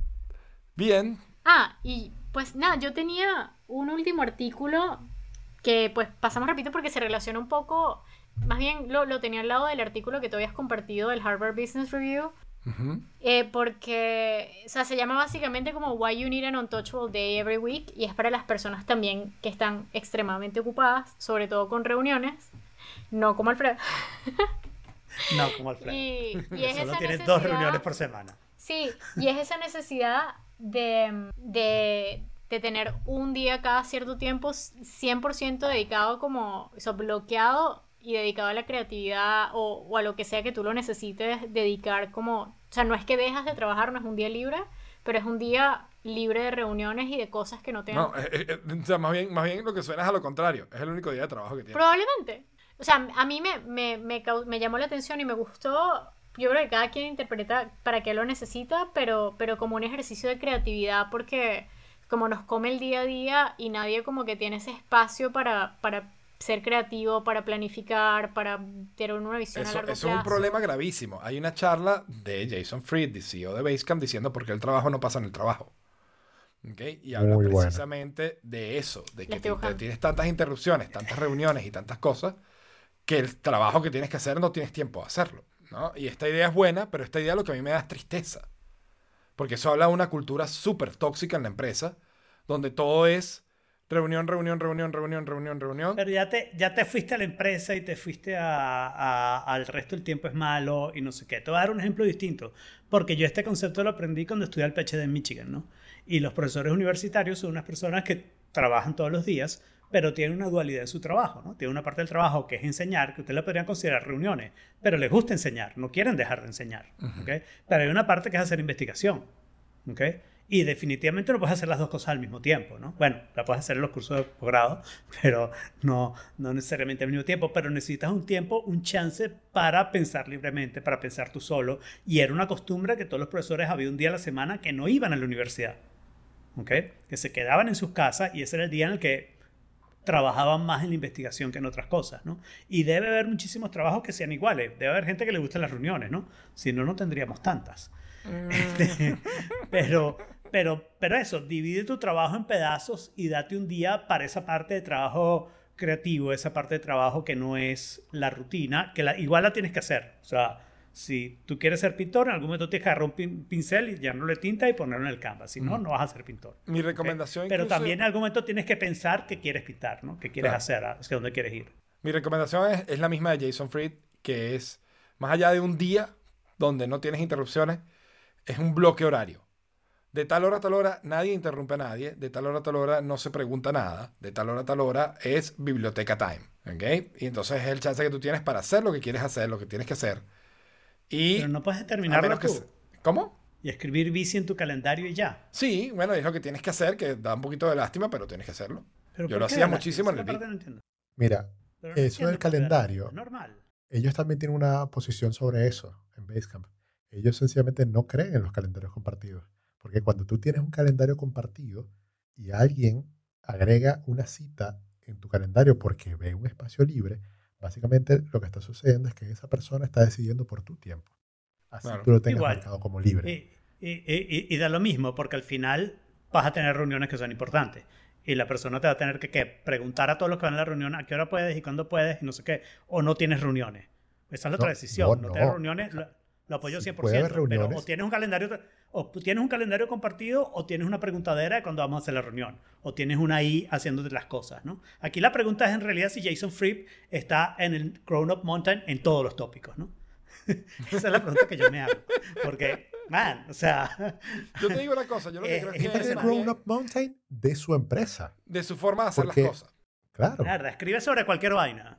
Por eso, no pero, puede ser que todo pase en su empresa. Pero ya va, no. Él escribe de lo que, de lo que él cree y cómo él hace las cosas. Que, no, que es muy, suele ser diferente a como lo hace la mayoría de la gente. Y es pero lo que escribe cualquier vaina, no solo escribe su empresa, escribe cualquier vaina. Hechos actuales y todo, de todo tiene una opinión. Tiene un montón de tiempo para escribir. Sí, porque sí, no tienen tantas reuniones. Porque no claro. tiene tantas reuniones, porque claro. nadie le puede ocupar el calendario. Porque no, o sea, porque no tiene el calendario compartido. Tiene su tiempo libre para escribir pendejadas. Y de ahí el éxito de Basecamp. Exacto, there you go. Pero hablando en serio, pero hablando en serio, ¿cómo haces lo de las reuniones? ¿No? Convocando. Sí. Yo no veo convocando porque, la porque, reunión, igual que puede. Ojo, porque no si me mismo, dices a mí... Perdón, no es lo mismo no tener calendario que no tener calendario compartido. Es una gran diferencia, porque tú puedes seguir teniendo tu calendario y tener tu organización, claro. tu método de organización. Pero te toca un poquito como no dejar que otra persona ¿no? o, o tirar, digamos, tirar la caña y ver qué pica, ¿no? Y tú marcas el jueves en la mañana como tu tiempo libre según este artículo. Ese jueves es cuando tú vas a trabajar en tus cosas creativas y yo te pongo reunión el jueves y tú no vas. Esa es la realidad, porque no tengo un calendario compartido y no sabía no, pero a mí que será tu reunión. A mí me gusta, o sea, a ver, a mí me gusta la opción de Microsoft, que es, uh, o sea, que, que te mandan, o sea, tú, tú ves los calendarios de la gente, no ves los, específicamente qué es lo que tienen, sino como que tú propones y tú puedes declinar, ofrecer un tiempo distinto, poner un eh, voy tentativamente, o sea, como uh-huh. hay opción. A mí me gusta eso. Yo en pero... general creo que funciona bien también. A mí no me ha molestado demasiado la idea del calendario compartido. Pero veo, veo, entiendo el espíritu detrás de eso. Yo no tengo nadie con quien ¿no? compartir calendarios. Que... Nosotros en la empresa somos treinta y algo de personas distribuidas a lo largo del mundo. Y cuando hay reuniones, primero que nada, solamente invitamos a las personas que tienen que participar. Eso es muy importante. No invitamos sí. a gente por si acaso o, o, o que quizás pueda estar o deba estar. Solamente a los que hacen falta. Y según eso es obvio. Hacemos... Ajá. Nosotros enseñamos eso. Hay empresas que nos pagan por enseñarles eso porque no es nada obvio. Sí, es, es completamente obvio. Hay empresas que no piensan, pero sí, es completamente obvio. Bueno, la obviedad depende de, de los ojos con los que la estés viendo. Claro, claro. Y es obvio, pero hay gente que nos paga porque para ellos no es obvio. Entonces, o sea, nosotros lo, el eslogan, digamos, de, de la empresa es que le enseñamos a los ejecutivos los eh, comportamientos eh, eh, o la palabra es eh, las competencias que deberían tener pero que no todos tienen, haciendo un poco analogía a eso de la parte obvia. O sea, tú prefieres eso a decir le enseñamos lo obvio porque peor marketing, ¿no? Porque suena mal. Por, por eso, o sea, o sea eres, eres tan malo como una empresa de borradores. O sea, tu empresa vive de, lo, de, de la estupidez de los demás. Y, los que, y las que hacen borradores siempre han vivido los errores de los demás, ¿no? Ah, me encanta sí. eso de los borradores. Me encanta, qué lindo. I love that. Ay, verdad, esa es una de las mejores cosas que has dicho en todo. Y te lo dijo él. Es viejísimo, un chiste viejísimo. Yo no lo había, no lo había escuchado. Las empresas que hacen borradores viven de los errores. Me pareció brillante, ¿no? O sea, es así, no lo había escuchado nunca. Brillante. Me recordó un chiste de wow. científicos que un presidente de una universidad le decía al jefe del departamento de matemáticas que el departamento de matemáticas, esto era hace años cuando no había computadora, era su departamento favorito, ¿no? Porque solo necesitaban lápiz, papel y una basurera. Y el profesor del departamento de matemáticas le preguntó, ¿y por qué no es su favorito el de filosofía que no necesitan la papelera? Todo se queda, nada se bota. Ay, en fin. Ay, ay. Stick a fork in it. You saw a gun, stick a fork in it. Just a little bit of fun, stick a fork in it. Just see what's done, stick a fork in it. Pero si queremos estar en el Childhood Hill de la historia, hay una serie en Netflix para nosotros. Este Childhood Hill total. O sea, yo empecé a ver el primer episodio, empezaron a hablar de comida rápida y yo así como que, ¿y esto dónde, dónde hay historia en esto? Y no vi más. ¿En serio? A mí me encantó. No viste más. Pero ¿quién lo escribió? Lo escribió Jorge. A mí me encantó. Ah, yo no puse. ¿A ti te encantó? Jorge es perfecto. Yo no ¿Por qué? Ya va, pero ¿por qué te encantó, Jorge? Porque te presenta en media hora un tema tipo documental y, y, mm. y te dan como que milestone en ese tema a través de la historia. O sea, te, te cuentan. Sí, pero, a ver, o sea, además, yo lo que hago, o sea, de, buena parte de mi día, o sea, YouTube para mí es eso. O sea, yo veo videos así todo el tiempo en YouTube. No, y esto está súper bien hecho en el sentido lo que de me parece producción. Que el título está equivocado. No, el título está bien. No, te cuentan la historia, o sea, agarra la, eh, la comida rápida Exacto. Es la primera. Por eso, pero el, el one on one de la historia es, no sé, o sea, háblame de la prehistoria, de los egipcios, de los, de los romanos, de los griegos. No, no pues. De la academia de comerla rápida, o sea, what the fuck. No, todo es historia, todo es historia y te están contando lo básico de esa historia. Claro. Yo encuentro que el título está bien. Sí me parece que el uso de estadística es súper, súper comprometido, ¿ok? Eh, usan la estadística de una manera que evidentemente están engañando. Y en general lo que diría es que es algo que te deja en el, en el childhood de, en el childhood hill y no te lleva más allá, ¿no? Mientras que claro. En YouTube, con suerte, consigues entender que no sabes nada. Porque si te ves solo en estos episodios, después que lo ves, no sabes nada sobre el tema. Por supuesto. Y, pero tampoco te lo están prometiendo. No, no, te están diciendo one on one, te lo están dejando sí, clarito. History one on one, sí. Sí, no, te lo están dejando claro. Me molesta lo de la estadística, de verdad, porque, porque usan una estadística para una cosa y otra para la otra. Ah, no, a, a mí me encantó eh, la parte que te, visualmente te ponen infografías dinámicas claro, de, de lo que te están que explicando. Te digo, pero lo que te digo, cuando ves en detalle los números, eso es fake, porque algunas de, los, de las cosas que te están mostrando son sobre Estados Unidos y el número que te están diciendo sobre el mundo. I hate when they do that. Y entonces te hace, usan mucho, usa mucha esa, esa confusión y al final si lo analizas, ah, no te están engañando, ¿no? Te están engañando para simplificar, no es un engaño maligno, ¿no? Uh-huh. Eh, lo tienen que simplificar para ponerlo en media hora un tema complejo. Y todos los temas que tocan son bastante complejos. Sí, claro. Y los ponen. Yo te digo, o sea, lo, lo que vi fue el, el, el, de, el de comida rápida y es así como que, bueno, yo he visto esto sesenta veces. Claro. O sea, esto yo los vi todos que me, me en YouTube que yo he visto. Okay. Uno más que no, otro. Voy, voy, voy a ver los demás a ver qué tal, pues. Yo los puse de ruido de fondo, no, no, no digo ruido de visto, fondo, pero... Sí, los puse y hacía otras cosas mientras veía porque bastaba con ver cinco minutos en la mayoría de los temas para ver de qué estaban hablando. Claro. Como dije, me gustan los detalles, entonces los temas que me interesaban. Bueno, por el por otro lado, lado... Space Force, eh, ya, ¿la vieron? Yo la, yo la empecé a ver. Ajá. Y tengo sentimientos encontrados. ¿Por qué? Porque el cast es insuperable. O sea, está Jan Ralphio, está... eh, ¿cómo se llama? Ay...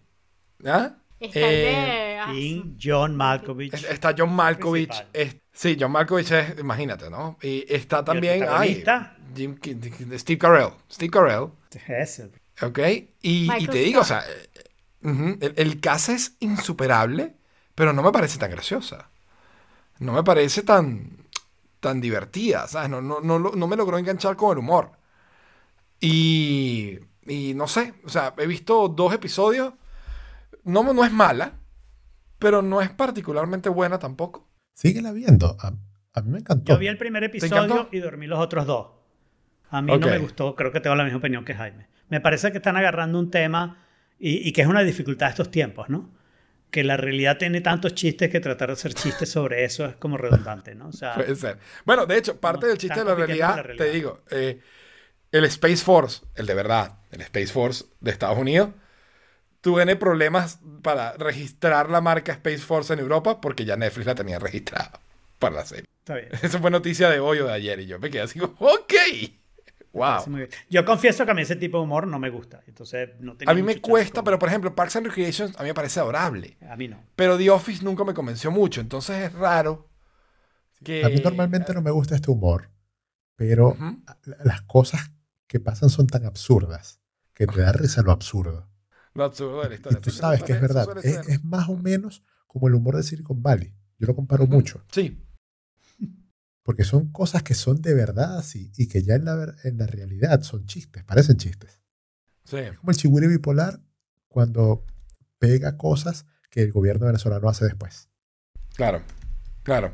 Eh, bien, y por el otro lado te vi completo The Last Dance. No la he visto y la, la voy a ver. Es el documental sobre Michael Jordan. Ok, me gustó, me gustó porque también es una época que yo viví muy cerca. Yo cuando estaba chamo era muy fanático de los Chicago Bulls, de Jordan y de toda aquella cuestión, ¿no? Entonces, pues me sentí, fue como revivir muchas cosas, fue ver la perspectiva de muchas cosas. Me parece que hay huecos importantes, o sea, cosas que ignoran deliberadamente, que es así como, bueno, pero ¿por qué estás ignorando toda esta parte, no? Por ejemplo, nunca te hablan de... las relaciones de Jordan con, con las mujeres, ¿no? Nunca te hablan de la familia, nunca te hablan de los hijos. Es como cuando hacen una película de Steve Jobs. Exacto, pero ¿sabes? Te, te, te, te tienen un blind eye hacia un área. Y lo otro que me sorprendió es lo competitivo que es Michael Jordan, coño. Pana, así carajo no le podías decir nada, no le podías ver nada, pues ya se la agarraba contigo. ¿De qué otra manera puedes llegar a, a lo claro. que este? No, no, no, o sea, el talento es increíble, yo me disfruté la serie un montón, la, la, digamos, la interacción entre los jugadores, entre Scottie Pippen y Dennis Rodman, sabes, todo el proceso está muy, a mí me encantó, me encantó, vale la pena verla, está bien, bien chévere. Pero me, hubo cosas que me sorprendieron y era eso, o sea, Michael Jordan, o sea, pero que lo veía feo y el cabrón lo agarraba contigo. Y entonces, ¿sabes? O sea, es muy gracioso porque pasa, el tipo lo dice como ochenta veces en el documental. Y en eso el tipo me tropezó así y fue personal. Y entonces ahí, and it became personal. Y tú como, pero dude, it became personal with everybody. Come on, chill. Es muy gracioso. He, he muy escuchado gracioso. Muchos, muchos comentarios y bueno, la voy a ver. Está muy buena, la verdad que está recomendada. La voy a ver también, se veía interesante. Y profundamente recomendada este tipo de series. A mí me encanta, me encanta, me encanta, me encanta, me encanta. Eh, Central Park. De los mismos creadores de Bob's Burgers. Es el mismo estilo, es el mismo estilo adorable de Bob's Burgers. Con el cast que es, pero insuperable. Alfredo, te, te van a sonar este, estos nombres. A ver, algunos, pues, por lo menos. Josh Gad, Kristen Bell, Leslie Odom junior y David Diggs. Alexander ¿Okay? Hamilton. My name is Alex. Entonces, entonces tienes mitad Hamilton, mitad Frozen, ¿ok? Y por, te podrás imaginar que por consecuencia la serie tiene un montón de piezas musicales. Vi un y es el primer episodio, buenísimo. Jaime. Y, y te aburrió no un montón. ¿No es para ti? Pero absolutamente. O sea, ni el humor ni las canciones. Ok. Okay. Porque ver, las, canciones porque... son, las canciones son la típica cosa de musical en el que no tenemos letra, escribe una letra ahí rapidito. Sí. Cualquier cosa en la canción, escriben cualquier cosa en la canción. A mí no me gustan los musicales y yo creo que esa es la razón central por la que no me gustan los musicales. Porque las canciones son... Porque estás cantando una canción de cinco minutos para decir hola. Ok. O sea, no, a mí sí me encantan los musicales. Yo vengo, yo soy, yo soy un niño, yo soy un niño Disney. Más, bueno, vamos y, a hacer este podcast musical. Me dijiste, tanto así que dijiste hola y me vino a la mente el de hello, my name is Elder. Da, da, da, da, de ahora en adelante, este podcast es cantado. Pero digo, ¿okay? No, ya va, pero me so, vas a decir. En cada que... tópico pueden hablar una vez, ¿ok? La siguiente vez que hablan. Tiene, tiene que, que ser un sueño. Es que te iba a decir que, ¿cómo se llama? Um, Book of Mormon. Impresionante. ¿Cómo no, ¿A quién no le Esa va a gustar? Es Dude, es demasiado. Esa es buena, pero es tiene toda una canción distinta. De Hello. Pero, claro, pero es, pero es completamente distinta la obra. Hay musicales que no me gustan. En general, claro, obvio, a mí no me gustan los musicales.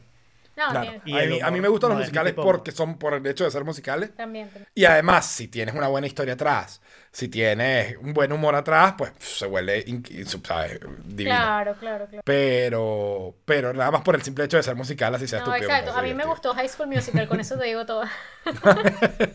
We're all in this no, bueno, together. Los musicales no son para mí. Bueno. Ok, entonces... The, no, ¿Piensa que teníamos poco que hablar y agregó tópicos? No, bueno, igual no vamos a hablar del tema, así que... Ah, sí, okay. Alguien agarró otro.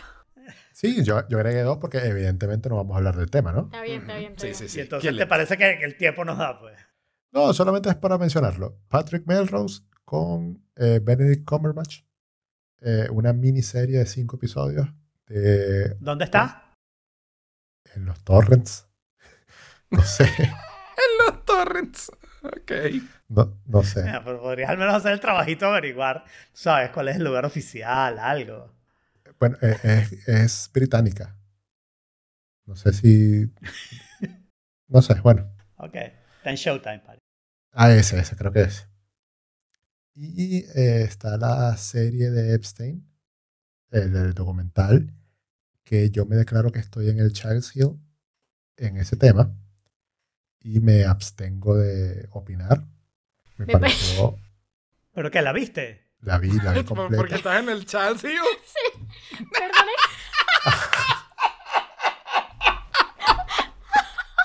¿Me pareció? Pero te pareció. O sea, no entiendo por qué no, no puedo. No hubo opinar. Relación. Me quedé. Qué bueno que Jaime. Jaime te... Yo lo agarré, yo lo agarré completico. Yo como, güey, no sé. Perdón, yo sé que no es un chiste. No, en realidad no era un chiste, era, era no, cierto, no, no era literal. No, pero queda muy bien el chiste. Pero quedó, quedó, o sea, quedó, yo sé que no lo decía o sea, no, en tono no, de chiste, pero quedó... Pero fue como... No. Smooth, smooth. En fin, continúa. Uh-huh. Pero eh, te gustó la serie, no te gustó, sobre eso puedes hablar, ¿no? Es, es que eso conllevaría a que diga mi opinión un poco y, y okay. puede ser polémica y no, de verdad no quiero entrar en eso. Dila, dila, dila, dila. Esas niñas estaban en edad de consent, no, vale. Eh, ah, ya todos vieron las peleas de Twitter. Es que no, por eso la vi, la vi. La vi y... Por eso ah, fue que vi la serie. Unas pe... Yo la vi la y, y, me, y no la vi. ¿Cuáles son las peleas de Twitter? Bueno, no sé cuál fue la que... Yo vi la serie. No sé cuál fue la que volvió, pero... Ah, Jorge, sí, fue la misma. Ah, claro. Hay un sí, profesor la misma, la misma. que escribió un tweet eh, relacionado a la serie diciendo que le parecía malísima y su argumento era que no le parecía que las protagonistas generaban empatía con la gente. Y usando mm. sus palabras, que les hace, que flaco favor les hace a, a, a estas muchachas Eh, el exponerlas de esa manera sin generar empatía en, en los... Pero son ellos. Las personas de verdad. Ese no fue sí, pero, pero, pero ellos, eh, okay. él, él dice que de cientos de casos ellos escogieron estos y que tienen una... como que está politizado porque... ¿Había casos mejores?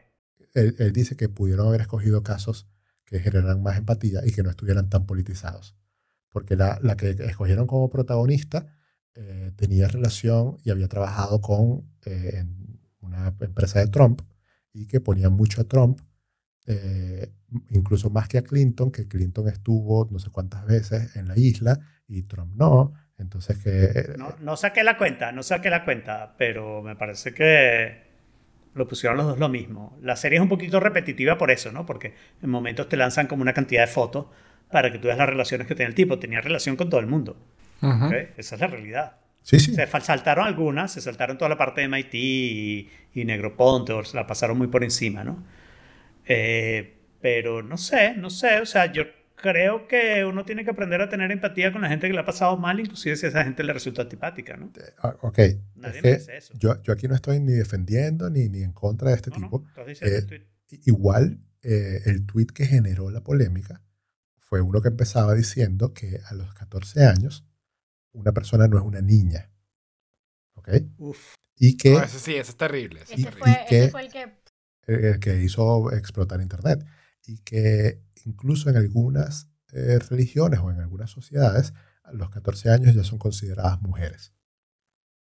¿Ok? E- ese fue el tweet que si tú lo ves solo, Dios. si tú lo ves solo, te genera esta reacción que están teniendo ustedes. Él escribió después todo un artículo con los tweets, con la cronología, con todo el contexto, eh, que, y lo publicó, no sé, ayer, antes de ayer, algo por el estilo, que está en su página personal.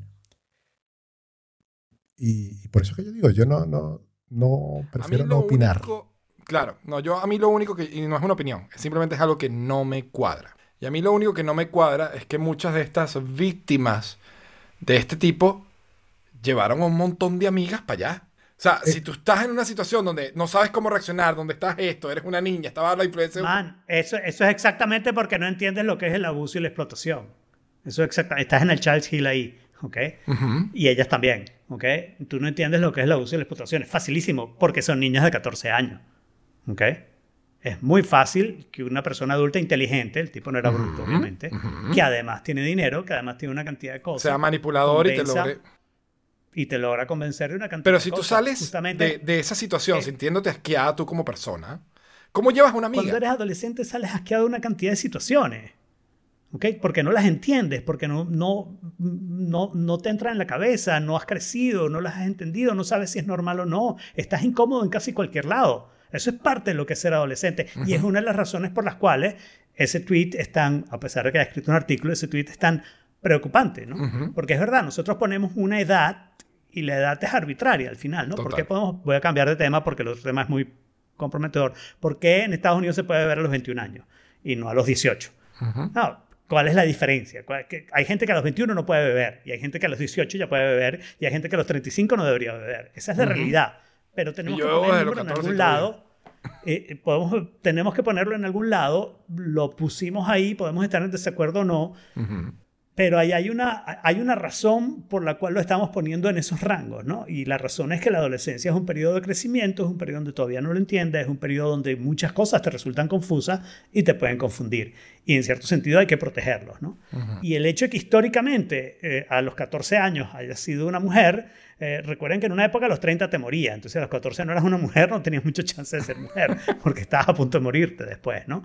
Eh, eh, eh, vivimos en el siglo veintiuno por alguna razón, ¿no? Creo yo. Y yo entiendo que, a ver, la gente toma su comentario y, y aquí no se trata de que yo esté defendiendo al tipo, sino que yo quiero de verdad para entender nada, para desde, nada, dónde viene, desde dónde viene la, la oposición, ¿no? Pero aquí no se trata de que el tipo esté apoyando lo que hizo Epstein ni no. echándole la culpa a las niñas por haber... Eh, seguido o recurrido a lo que estaba sucediendo o por no darse cuenta o por, no, porque yo entiendo perfectamente todo lo que está diciendo Alfredo y, y uh-huh. estoy también de, de acuerdo. Uh-huh. El, lo único que él dice es que no, no es cero o cien, sino que en el medio hay, o sea, imagínate que, las, que su responsabilidad sea cero coma uno, pero no es cero. Uh-huh. Eso es lo que él quiere decir.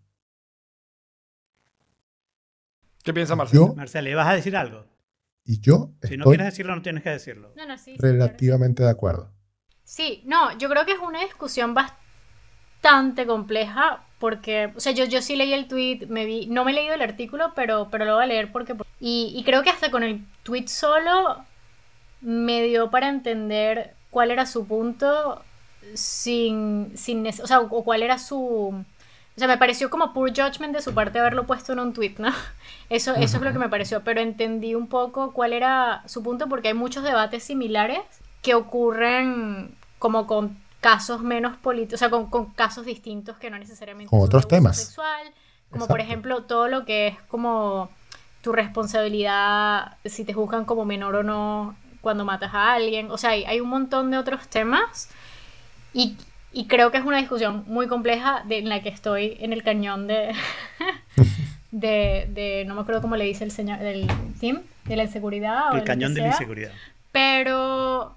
Mira, o sea, sí, no me he visto ni el documental. O sea, como... Exacto, yo creo que podemos hacer un follow-up la semana que viene porque no me he visto ni el documental ni me he leído el, el, el artículo de este señor completo. Pero, pero sí, o sea, yo creo que estoy... Parte de mí creo que... que a mucha gente, no sé si a él, pero a mucha gente le, le hace falta un poco como que tener un poco más de empatía, sobre todo en estos casos, por entender lo que significa ser menor y lo que significa responsabilidad para una persona, como dice Alfredo, que es un adolescente, etcétera, etcétera, etcétera, o que está en una posición de, no, de, de, de pobreza o de no tener el mismo poder de otra persona. O sea, uh-huh. como hay muchas dinámicas que, que nos falta entender. Y, las dinámicas de poder. Y exacto, uh-huh. y, que, y que están allí y sí existen. Yo de Epstein, es más, nada más escuchaba, el, uno de, el único caso que, que vi un poco más cercano eran dos hermanas y, ese y una está, hermana. O sea, es ese, super, no, ese, se sí, ese es el único caso, ese es el único caso, pero lo voy a ver. Y ahí era muy claro, o sea, para mí cuando lo escuché, que creo que fue en un podcast, fue muy obvio la dinámica de poder que había en esa situación y por qué las hermanas, una de las hermanas tomó la decisión que tomó, etcétera. Pero, pero también creo que del otro lado sí hay que tener una discusión porque no, you can't remove Or, or expect society to remove one hundred percent, o sea, como cien por ciento toda la responsabilidad.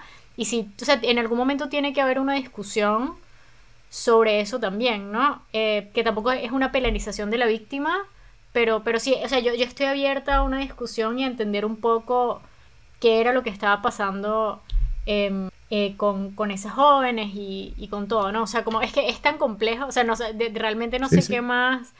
No sé qué más decir porque, o sea, yo, yo me imagino... Yo estoy en ese punto exactamente. Sí, porque, o sea, yo he visto casos, por ejemplo, y esto es muy distinto, ¿no? Porque no, o sea, ella, ellas están en situación, es una situación de víctima, ¿no? Eh, que está, que está afectando a otras víctimas en, en algunas situaciones. Pero sí, o sea, no sé, es muy, es muy difícil, ¿no? O sea, es, es bastante difícil. No sabría, no sabría... Tengo que pensar más. Voy a ver, voy a ver y, y podemos... Fine, fine. Pues bueno, y con eso... Esto ha sido todo por esta vez. Otro tenedor al lavaplatos. Les recordamos que se pueden unir y continuar la conversación en The Forking Place, que es t.me barra The Forking Place. Y agradecemos a Mom Jack, a Saricienta, a Daniel Díaz, a Héctor, eh, a Titi y a todos los que estuvieron acompañándonos en el chat. Nos vemos, eh, gracias por acompañarnos en vivo y nos vemos próximo martes cinco de la tarde en Oh Fork It Barra Live. Now get the fork out of here. Stick a fork in it, lock down. Stick a fork in it, salmonella. Stick a fork in it, E. coli. Stick a fork in it. Stick a fork in it. Stick a fork in it. Stick a fork in it. It's done.